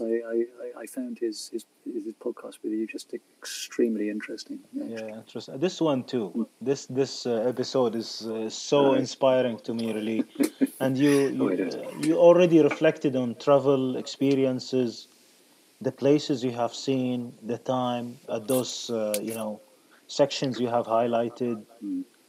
You touched on people, music, and symbols, activities, challenges, financial and cultural matters. I mean, if we rewind, where would you like to comment on the timeline for these aspects?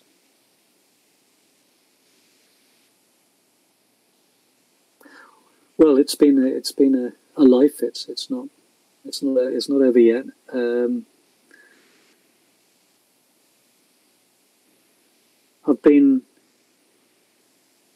I've been lucky to have it. I'm struck at all of the... It's interesting that you asked me to break things down into the segments that you did, because when I think about these segments, and you've invited me to think about what these transitions were, they've all been hugely significant, I think, to me and to where I feel I am now. And every one of them rested on chance. Every one of them rested on circumstances that were just completely outside of my control. Speaking to you, I do realize just what a work of chance a life is. That's what struck me about speaking to you. Yeah. Mm-hmm. So let's go into some of the subjects we already touched on. Sure. Just say some titles, and I like to hear some comments about them, or maybe some elaboration. Sure. Let's talk about the reinvention of self. Well, I think I've just said something that is relevant to that, which is that it does come down to chance elements. You think of the reinvention of self as being an act of will, don't we? Yes. You know, you wake up in the morning and you decide that you're going to be another kind of a self. Well, it doesn't happen like that, of course. Things happen to you, yes, just as much as you happen to other things. And reflecting on the path that I've taken, the things that what it was that took me to Belfast, what it was that took me into anthropology, what it was that took me to Morocco and then Turkey, what it was that took me to Belfast, what it was that took me to America, what it was that brought me back here. The major determining things were actually chance. Chance events. Chance and a decision, maybe, a personal decision. And a decision that follows. So, you know, I mean, I people who know me know this very well, but I would possibly still be living in America had our house not caught fire and burnt down. I mean, we experienced that as a tragedy. It was a terrible trauma. I mean, luckily everybody was safe, but we lost most of our stuff, you know. And I think that until the last minute, I was 50-50 as to whether I was going to come back to England. But that, you know, that pushed me over the edge. You know, it's things like that actually determine the passage of a life. So now I look back on, of course, I thought that it was a terrible thing to happen at the time, but now I look back on it actually as, you know, the best thing that could have happened to me. Yeah. Yeah. Intelligentsia. So intelligentsia, yeah. So we're embarrassed about that word, aren't we? Intelligentsia in the United Kingdom, we've kind of professionalized intellectual life. So, you know, We're academics, I think, before we're intellectuals. Mm. We're academics before we're members of the intelligentsia. And in England, I think that we have, and particularly in the United States, I think in this regard, we're very different, by the way. The United Kingdom and the United States are very, very, very different intellectual cultures. Very different indeed. Mm. But I think what connects us is that we have a very professionalized idea about who's allowed to have opinions and ideas. Mm. Right? Mm-hmm. Whereas in continental Europe, I think for all sorts of historical reasons, you have intellectual life outside the universities, outside the colleges. Mm-hmm. You know, you have worlds of journalism, you have worlds of writing, you have the world of letters, which is not necessarily connected to the world of universities. Mm-hmm. And where it is appropriate to speak about public intellectuals, where it is appropriate to speak about the intelligentsia. Mm-hmm. I'm a creature, obviously, of the academic world and a world of very professionalized intellectual production. And I think there's a loss there, mm-hmm. without wanting to kind of fantasize about, you know, the idea that everything is better in continental Europe. I think that there is a loss. Mm-hmm. We lose something, I think, in our professionalized intellectual mm-hmm. existence. Interesting. Of course, with my kind of vital connections both with Turkey and Egypt, I'm also familiar with the world that, of course, your podcast addresses, which is the world of, you know, people who are doing the most deep thinking mm-hmm. in their societies, who are not university professors, mm-hmm. And in fact they couldn't do the thinking that they're doing. They couldn't do the writing and the podcasting and the, you know, creating the music that they do if they were in universities. If they were in universities, all of this would be impossible. So, again, there's a kind of another kind of construction here of intellectual life, which I've become very familiar with, and I have a lot of respect for. Mm-hmm. Interesting, the cosmopolitan intellectual. Well. The word cosmopolitan has become a complicated one. I think I wouldn't describe myself as a cosmopolitan intellectual. I don't feel that's right, because actually my experience of the world is in some ways limited.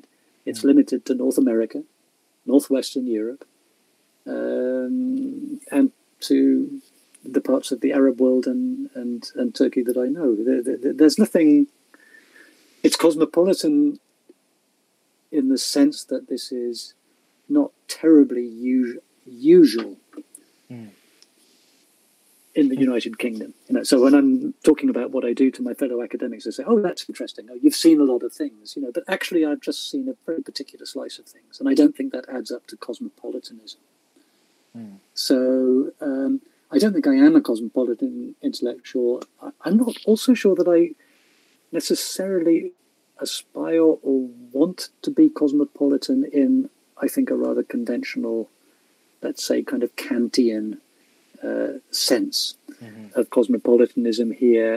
I think that you can be rooted. I think that you can have roots. Mm-hmm. And I think that roots are important, but I think you can have multiple roots.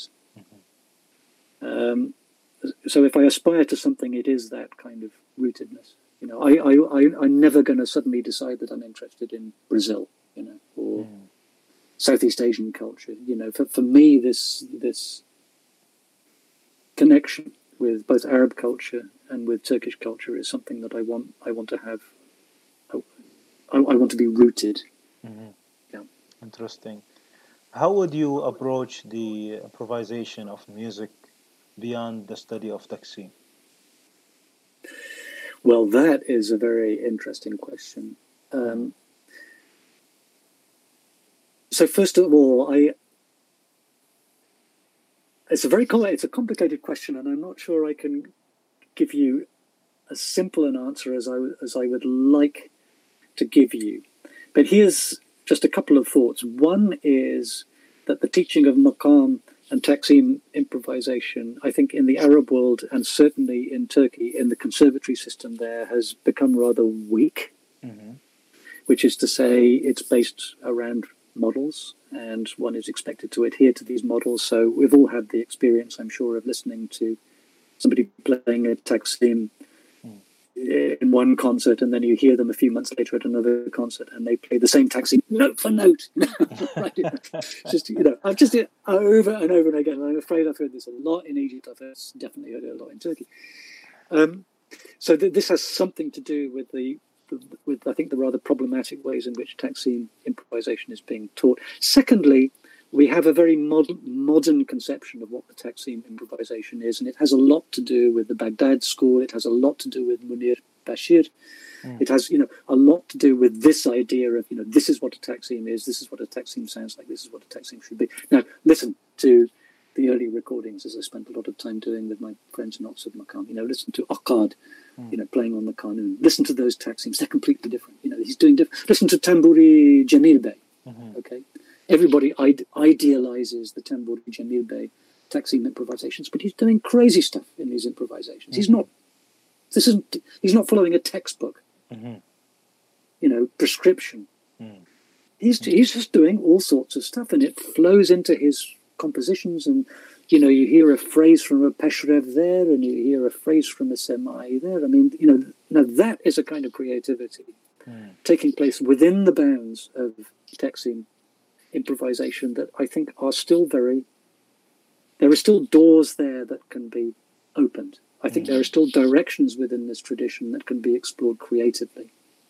So if you were to ask me, you know, do I see a fundamental dividing line between this thing called Taksim or Taqassim and this thing called, you know, improvisation? You know, music that is irtijali or something like that in some way. I would rather not be fixated on the difference between these two things. I'm interested in traditions. I happen to think that the Taksim tradition, if one is to understand it broadly enough, is, I think, still one that allows for, you know, a tremendous amount of creativity. It doesn't always have to be on the, unfortunately, the kind of conservatory model that I'm afraid we seem to be a little stuck with. Certainly in parts of the Arab world, and certainly in Turkey as well. My Turkish colleagues in the conservatory there, they would... Şehvar Beşiroğlu, who was a who sadly passed away, very, very good friend of mine. You know, this was a conversation we often had before she died, and she would be agreeing with what I'm saying. So is that a potential research that we expect, broad research? I tell you what is happening is what I'm trying to do with my contribution to Oxford Maqam, and we're looking at this Nahda era repertory, as Tariq Bashir was telling you about in his podcast. So I'm, you know, listening to the Akkad playing the Kanun. I'm listening to Ali Rashidi.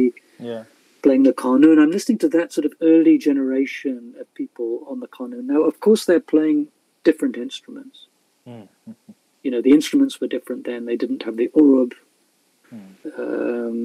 You know, there's a different technique. We can't really know that technique because we don't have moving pictures. So it's very difficult to figure out, you know, just how people are playing that rapid kind of sort of tremulando kind of style. But to the extent possible, what I'm trying to do is to listen to this and figure out a way of reproducing what they're doing as the basis for my own efforts to improvise. So it's a way of saying that sometimes we can go forwards by going backwards, and this is something that is taking shape in my playing at the moment that. Ultimately, I think I'm going to be in a position to explore more analytically, if you will, in writing and in music notation. But it's a big question for me, you know, and there's just so many angles to get your head round. It's not a small thing what you're talking about here. Interesting. Okay, working in anthropology colleges versus the musicology. Well, that's interesting. Yeah, you've got some great questions there. Again, a big topic. So in an anthropology department, everyone's saying, what is this thing called music? You know, why is it important to us as human beings? You know, why is it a cultural universal? Is it possible to imagine life without music? What does it do? What does it add to our existence? So the questions were always on that general kind of level. Mm. In a music department, you don't have that because everybody thinks they know the answer to it. But in anthropology departments, they don't. So that kind of rather fundamental question, you're always expected to kind of come up with an answer to that. Big kind of questions about history and archaeology and, when did it start, and what can we know about its origins, as well as where it's going. I will say this, though, about a music department. So in an anthropology department, I feel at a fundamental level, everybody knows what they think about most subjects. Mm-hmm. Right, there are furious debates and arguments, but things take place within a rather narrow bandwidth. In a music department, by contrast, you've got all sorts of different kinds of people. You have composers, you have performers, you have people working with ancient manuscripts, you have people looking at the present day, you have people working on the European tradition, you have people working on kind of global musical traditions. You've got people working in music technology, and composition, which is now very kind of computer-based. Mm-hmm. You've got music psychologists. So in a typical music department, you've got people who come from all sorts of different intellectual formations and backgrounds, and the only thing that we have in common is this word music. Mm-hmm. It turns out that this word music, it means something different to absolutely all of us. So what I find interesting and what I find most energizing about a music department, and particularly the music department that I'm in at the moment, is we end up having some quite complicated but fundamental questions about what we think music is, what counts as a musical fact, what counts as a musical object, what counts as a valid argument about music. Mm-hmm. And in many ways, I find these questions kind of quite serious, actually. Mm-hmm. And the diversity of interest that you have in a typical music department in a university in the UK is makes for a very lively and interesting thing at the moment. Yes. So I've been happy. I've been happy in a music department. I've been happy, actually, with my switch back to musicology. And, how about, the experience of teaching and research in the States versus the UK? Well, some of these issues have already come up. I think, one aspect has to do, if you're interested in the Middle East, is that if you're teaching in America, there is just so much that you can't say and that you can't do. Mm-hmm. There is a kind of censorship in the land of the free, I would have said, about anything. And Israel-Palestine, I think, is just... it's always the elephant in the room. But other things too. I mean, if you wanted to talk about Armenia and the Ottoman history, there are all sorts of just areas in which you just can't go. The UK, for all of our problems, and for all of its problematic relationship to our colonial past, I think is, in a funny way, I think much more open to these kinds of questions and discussions. Mm. In the States, I would contrast life in what are effectively private institutions to life in the United Kingdom, which is predominantly in public institutions. Mm. So I think that makes for a very significant difference in what it is that you think that you're doing, who you're responsible for. Mm-hmm. Yeah, interesting. What is the scene of the folk music in the UK today? It's good. I've a little bit out of touch with it, but what keeps on striking me is that we talk about revivals and the folk music revivals, and then there was the 1960s revival, and then there was the 1970s revival, and with Ewan McColl and Peggy Seeger, folk music keeps on getting revived in our country, and it goes quiet for a little while, and then a new generation discovers it and makes it their own. And I've been really happy to see my own children develop at various points in their life a very passionate attachment to folk music and to the young generation of folk musicians. Oxford Maqam, you know, our friends there, we all interact actually quite a lot with folk music worlds. Giles Lewin, who used to play with us in Oxford Maqam, is a very distinguished folk music fiddle player, violin player. Sometimes it seems to me to be invisible to outsiders, and I'm always having this conversation with my Turkish friends. Oh, you don't have a folk culture in England. Yeah. It's rubbish. You know, they just haven't bothered to look for it. It's very strong, actually. It's very strong. It seems to me to be in a very good place at the moment. The thing about folk music is that you can encounter it, you can learn it, informally. You don't need to go to a school or a college to learn it. You can develop your own skills, and you can find communities that are going to listen to you and are going to support you. And that life is still that life, and that kind of institutional space, I suppose you could say, in an informal sense, is still very alive in English culture, and it's certainly very alive in Welsh, Scottish, and Irish culture. Yeah, I understand from what we have discussed so far the variety of area of interests, but I am sure there are furthermore other interests of research topics, right? Well, I think over the course of our conversation, I haven't kept many secrets from you. I certainly have always considered myself a rather interdisciplinary person, so I read what's interesting across, you know, many different fields. If you're a musicologist, of course you're interested in music, but of course you're also interested in writing. And writing about music poses some very interesting and specific challenges. So part of my own particular quest has always been involved thinking about writing, what it means to write, what the written word is, what it does, what it changes, what it can't touch, what it can't connect with. And this means I think I've been a particularly kind of avid reader of literature, and to a certain extent the European philosophical tradition as well, because these for me are ways of pushing questions about writing.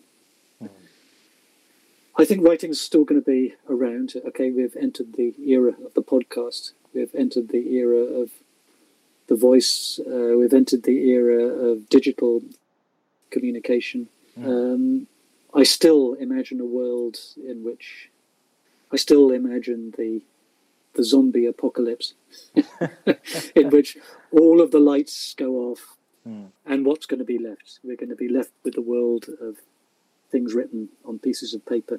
We're going to be left with a world of writing that goes back to ancient Sumer. It goes back to the ancient Babylonians. It's been around since then. I don't think that's going. Yes. So I think the question of what it means to write, and what the written word is, and what the written word leaves us is going to be is a very fundamental question. And that's always interested me. So I read and think about whatever stimulates my thinking and my practice, I suppose you could say, as a writer. I enjoy writing, actually. I love making music, but I also actually enjoy writing. I don't think writing is going to disappear anytime soon. Yeah, it's a very powerful tool for the thought process. Yeah, I mean, we can't imagine the world without it. I remember I'd love to share an anecdote. I sat on the library committee in Chicago at the very beginning of the process of digitizing their record, and I was just a junior member of this committee. And I remember hearing the argument always was, let's digitize all of this so we don't need any space, and then we can use the space for something else. Mm-hmm. I don't know what, but just use the space for something else. This was the argument. It was always digitize, and so we can get rid of all of this paper. Mm. And the librarians themselves, the community of librarians, they were quite into this idea in the early age of digitization. Yeah. I'm talking about, 1999 or something like that. I'm remembering back to. It's almost like remembering a different, era of humanity. And I remember somebody saying, look, what is the point of keeping records? You keep records so that things will last. And he said, even then, he says, the problem with digitization is that you can digitize stuff, but unless you're actually keeping, constantly updating the technology to read that digital imprint, at every point that there's some micro technological revolution, you stand a chance of losing this. He says, if you want to keep something basically forever, he says, print it out, write it down, print it out on acid-free paper. Keep it in a nice cool room away from the light, and you will know that in 4,000 years that piece of paper is still going to be there. Your digital record, he says, you can't know whether it's going to be there in 10 years' time. And it probably won't if you're not smart about it. Mm. But put it on a piece of paper, acid-free paper. Just stick it in a vault somewhere and just leave it away from the light. In 4,000 years' time, someone will be able to pick it up and read it. I've never forgotten that. I think it's absolutely right. Yeah, and one last point before we move on. It's the Brexit decision. Oh, God.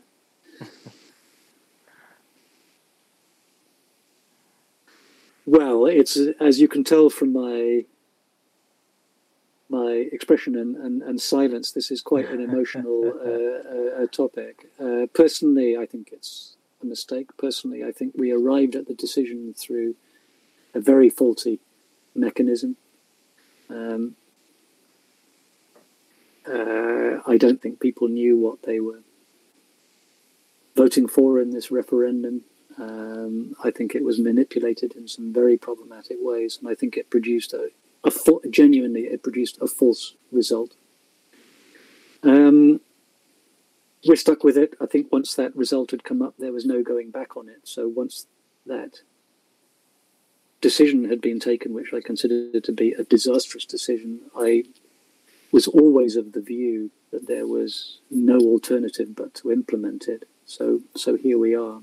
The problem is we have a genuinely incompetent government at the moment who seem to be caught somewhere between their own incompetence and their own intuition that chaos is actually going to serve their interests quite well. And I think we are genuinely heading towards chaos.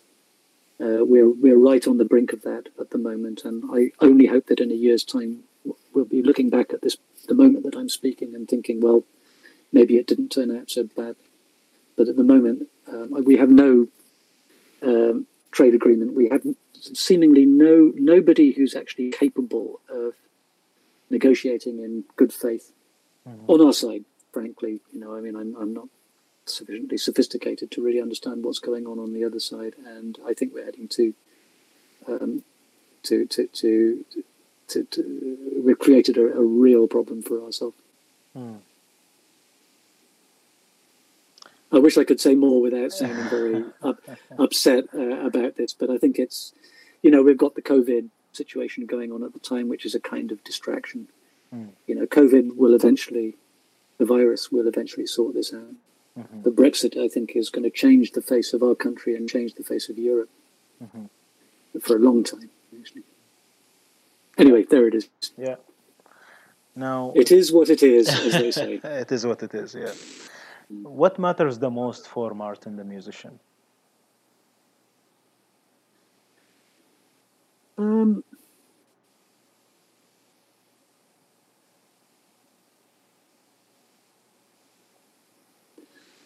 I almost don't know how to answer that without saying that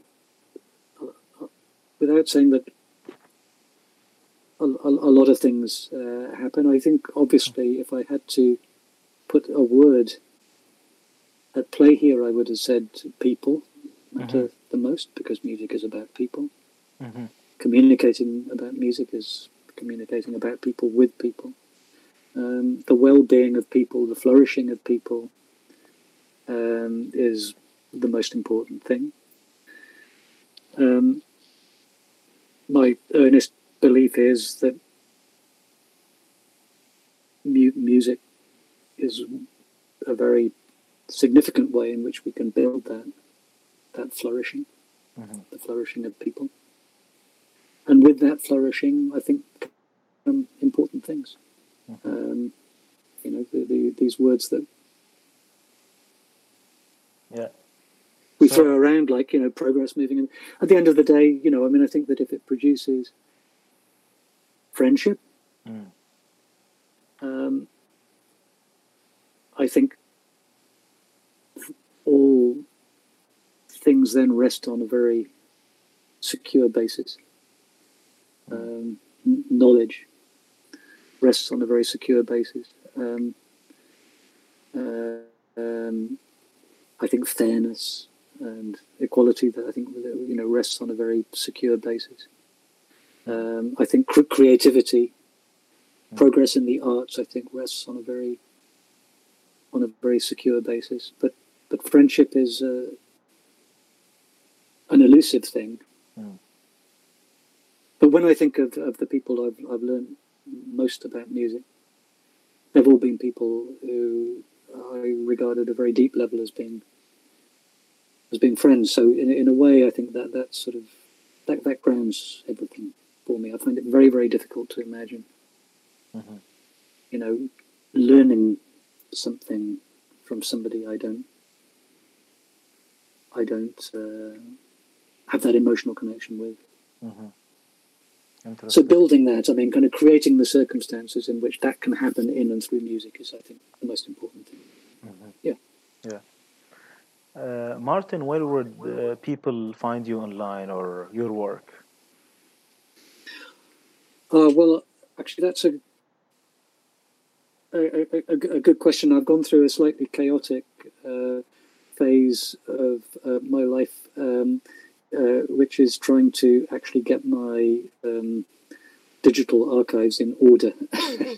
I've been living in the past for quite a long time, but my daughter has Katrina has been getting me sorted out in this regard. So more and more, I'm actually constructing something of a digital trace for myself. But I'm afraid, at the moment, other than suggesting to any of your to our listeners who might want to find a few things that I've written and just be able to download them, if they were to find my university webpage, so it's King's College. Just type in my name, Martin Stokes, and King's College London, and a research kind of portal, they call it, comes up, and a certain amount of stuff that I've written recently you can find there in PDF form, and of course I put them there, hoping that people will find it. I'm not a lively Facebooker, unfortunately. So that's not a great way to get in touch with me. I'm slightly old-fashioned in that I tend to, my kind of vital communications tend to take place through email these days. Better for focus. And I've got my email. People can find my email through my King's College. And I think your books are available on some of the academic websites and Amazon. Yeah, that's true. The two books that I've written about, the book I wrote about Arabesque is just coming out in a second edition with Oxford University Press, so that will be available soon. It never went out of print, but it just they weren't printing more, if you see what I mean. Yeah. So the second edition is coming out. The Republic of Love, a book I'm proud of, actually, that is still easily available in paperback from Chicago University Press, and for anybody who would like to read it in Turkish, the Turkish translation Ashk Cumhuriyeti is available from Koch University Press. I have a couple of other volumes. One was a tribute to a professor here who is held in great esteem and affection called Owen Wright. I don't know whether his name's familiar to you. Yeah.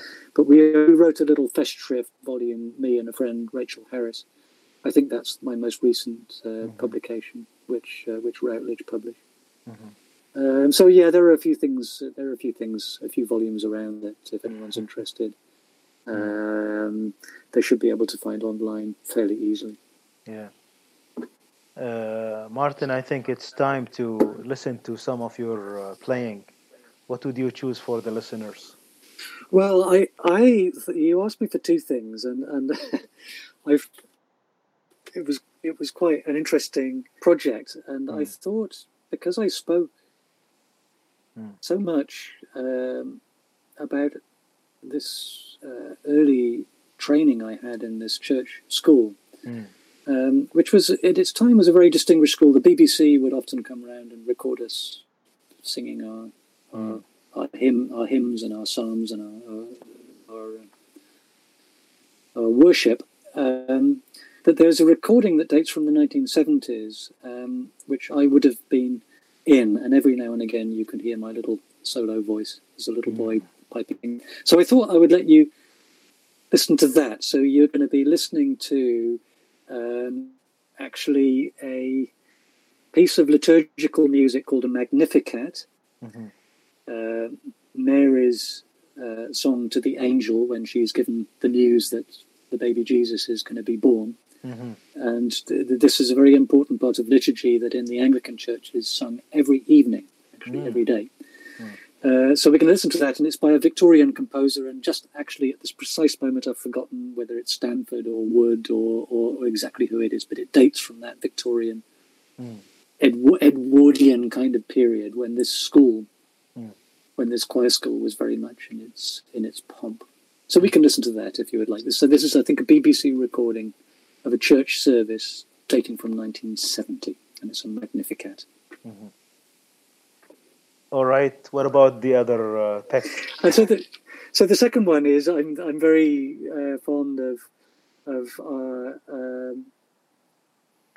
experiments with wax cylinder recording with Oxford Maqam. So we're interested, as you know from your conversations with Tariq Bashir, in the music of the Nahda era, and our source for this are old recordings, and some of these old recordings derive from wax cylinders. I think there are relatively few of these wax cylinders left, but we found a guy called Duncan Smith of Vulcan Records in Sheffield, who actually makes these wax cylinders. He's a kind of enthusiast for this technology. So we thought, Tariq, Ahmed, Yara, we thought, let's just, here's an opportunity to experiment. Why don't we sing back some of this Nahda era washahat and adwar and things like that? Why don't we sing them back into the wax cylinder and just see what we learn from it? Now, there's much to say about this. We learned so much about this music and its sound and how it was put together and how it changed the form and how it changed voices.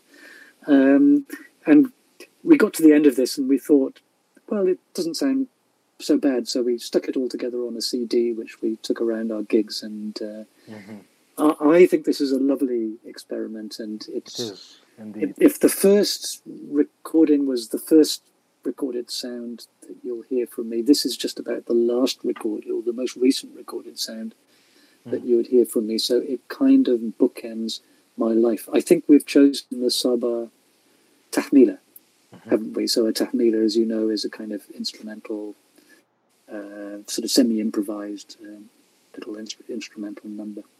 So that was my second choice. Thanks. Martin, I would really thank you very much for this great tour of a very vivid and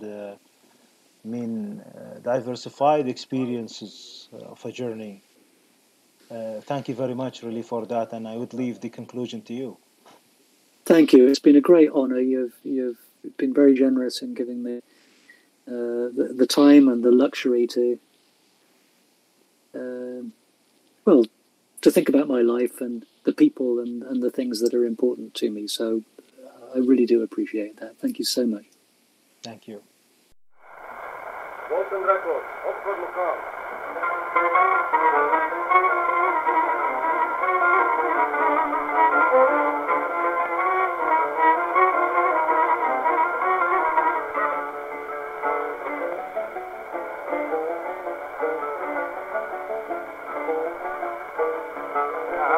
يا عواد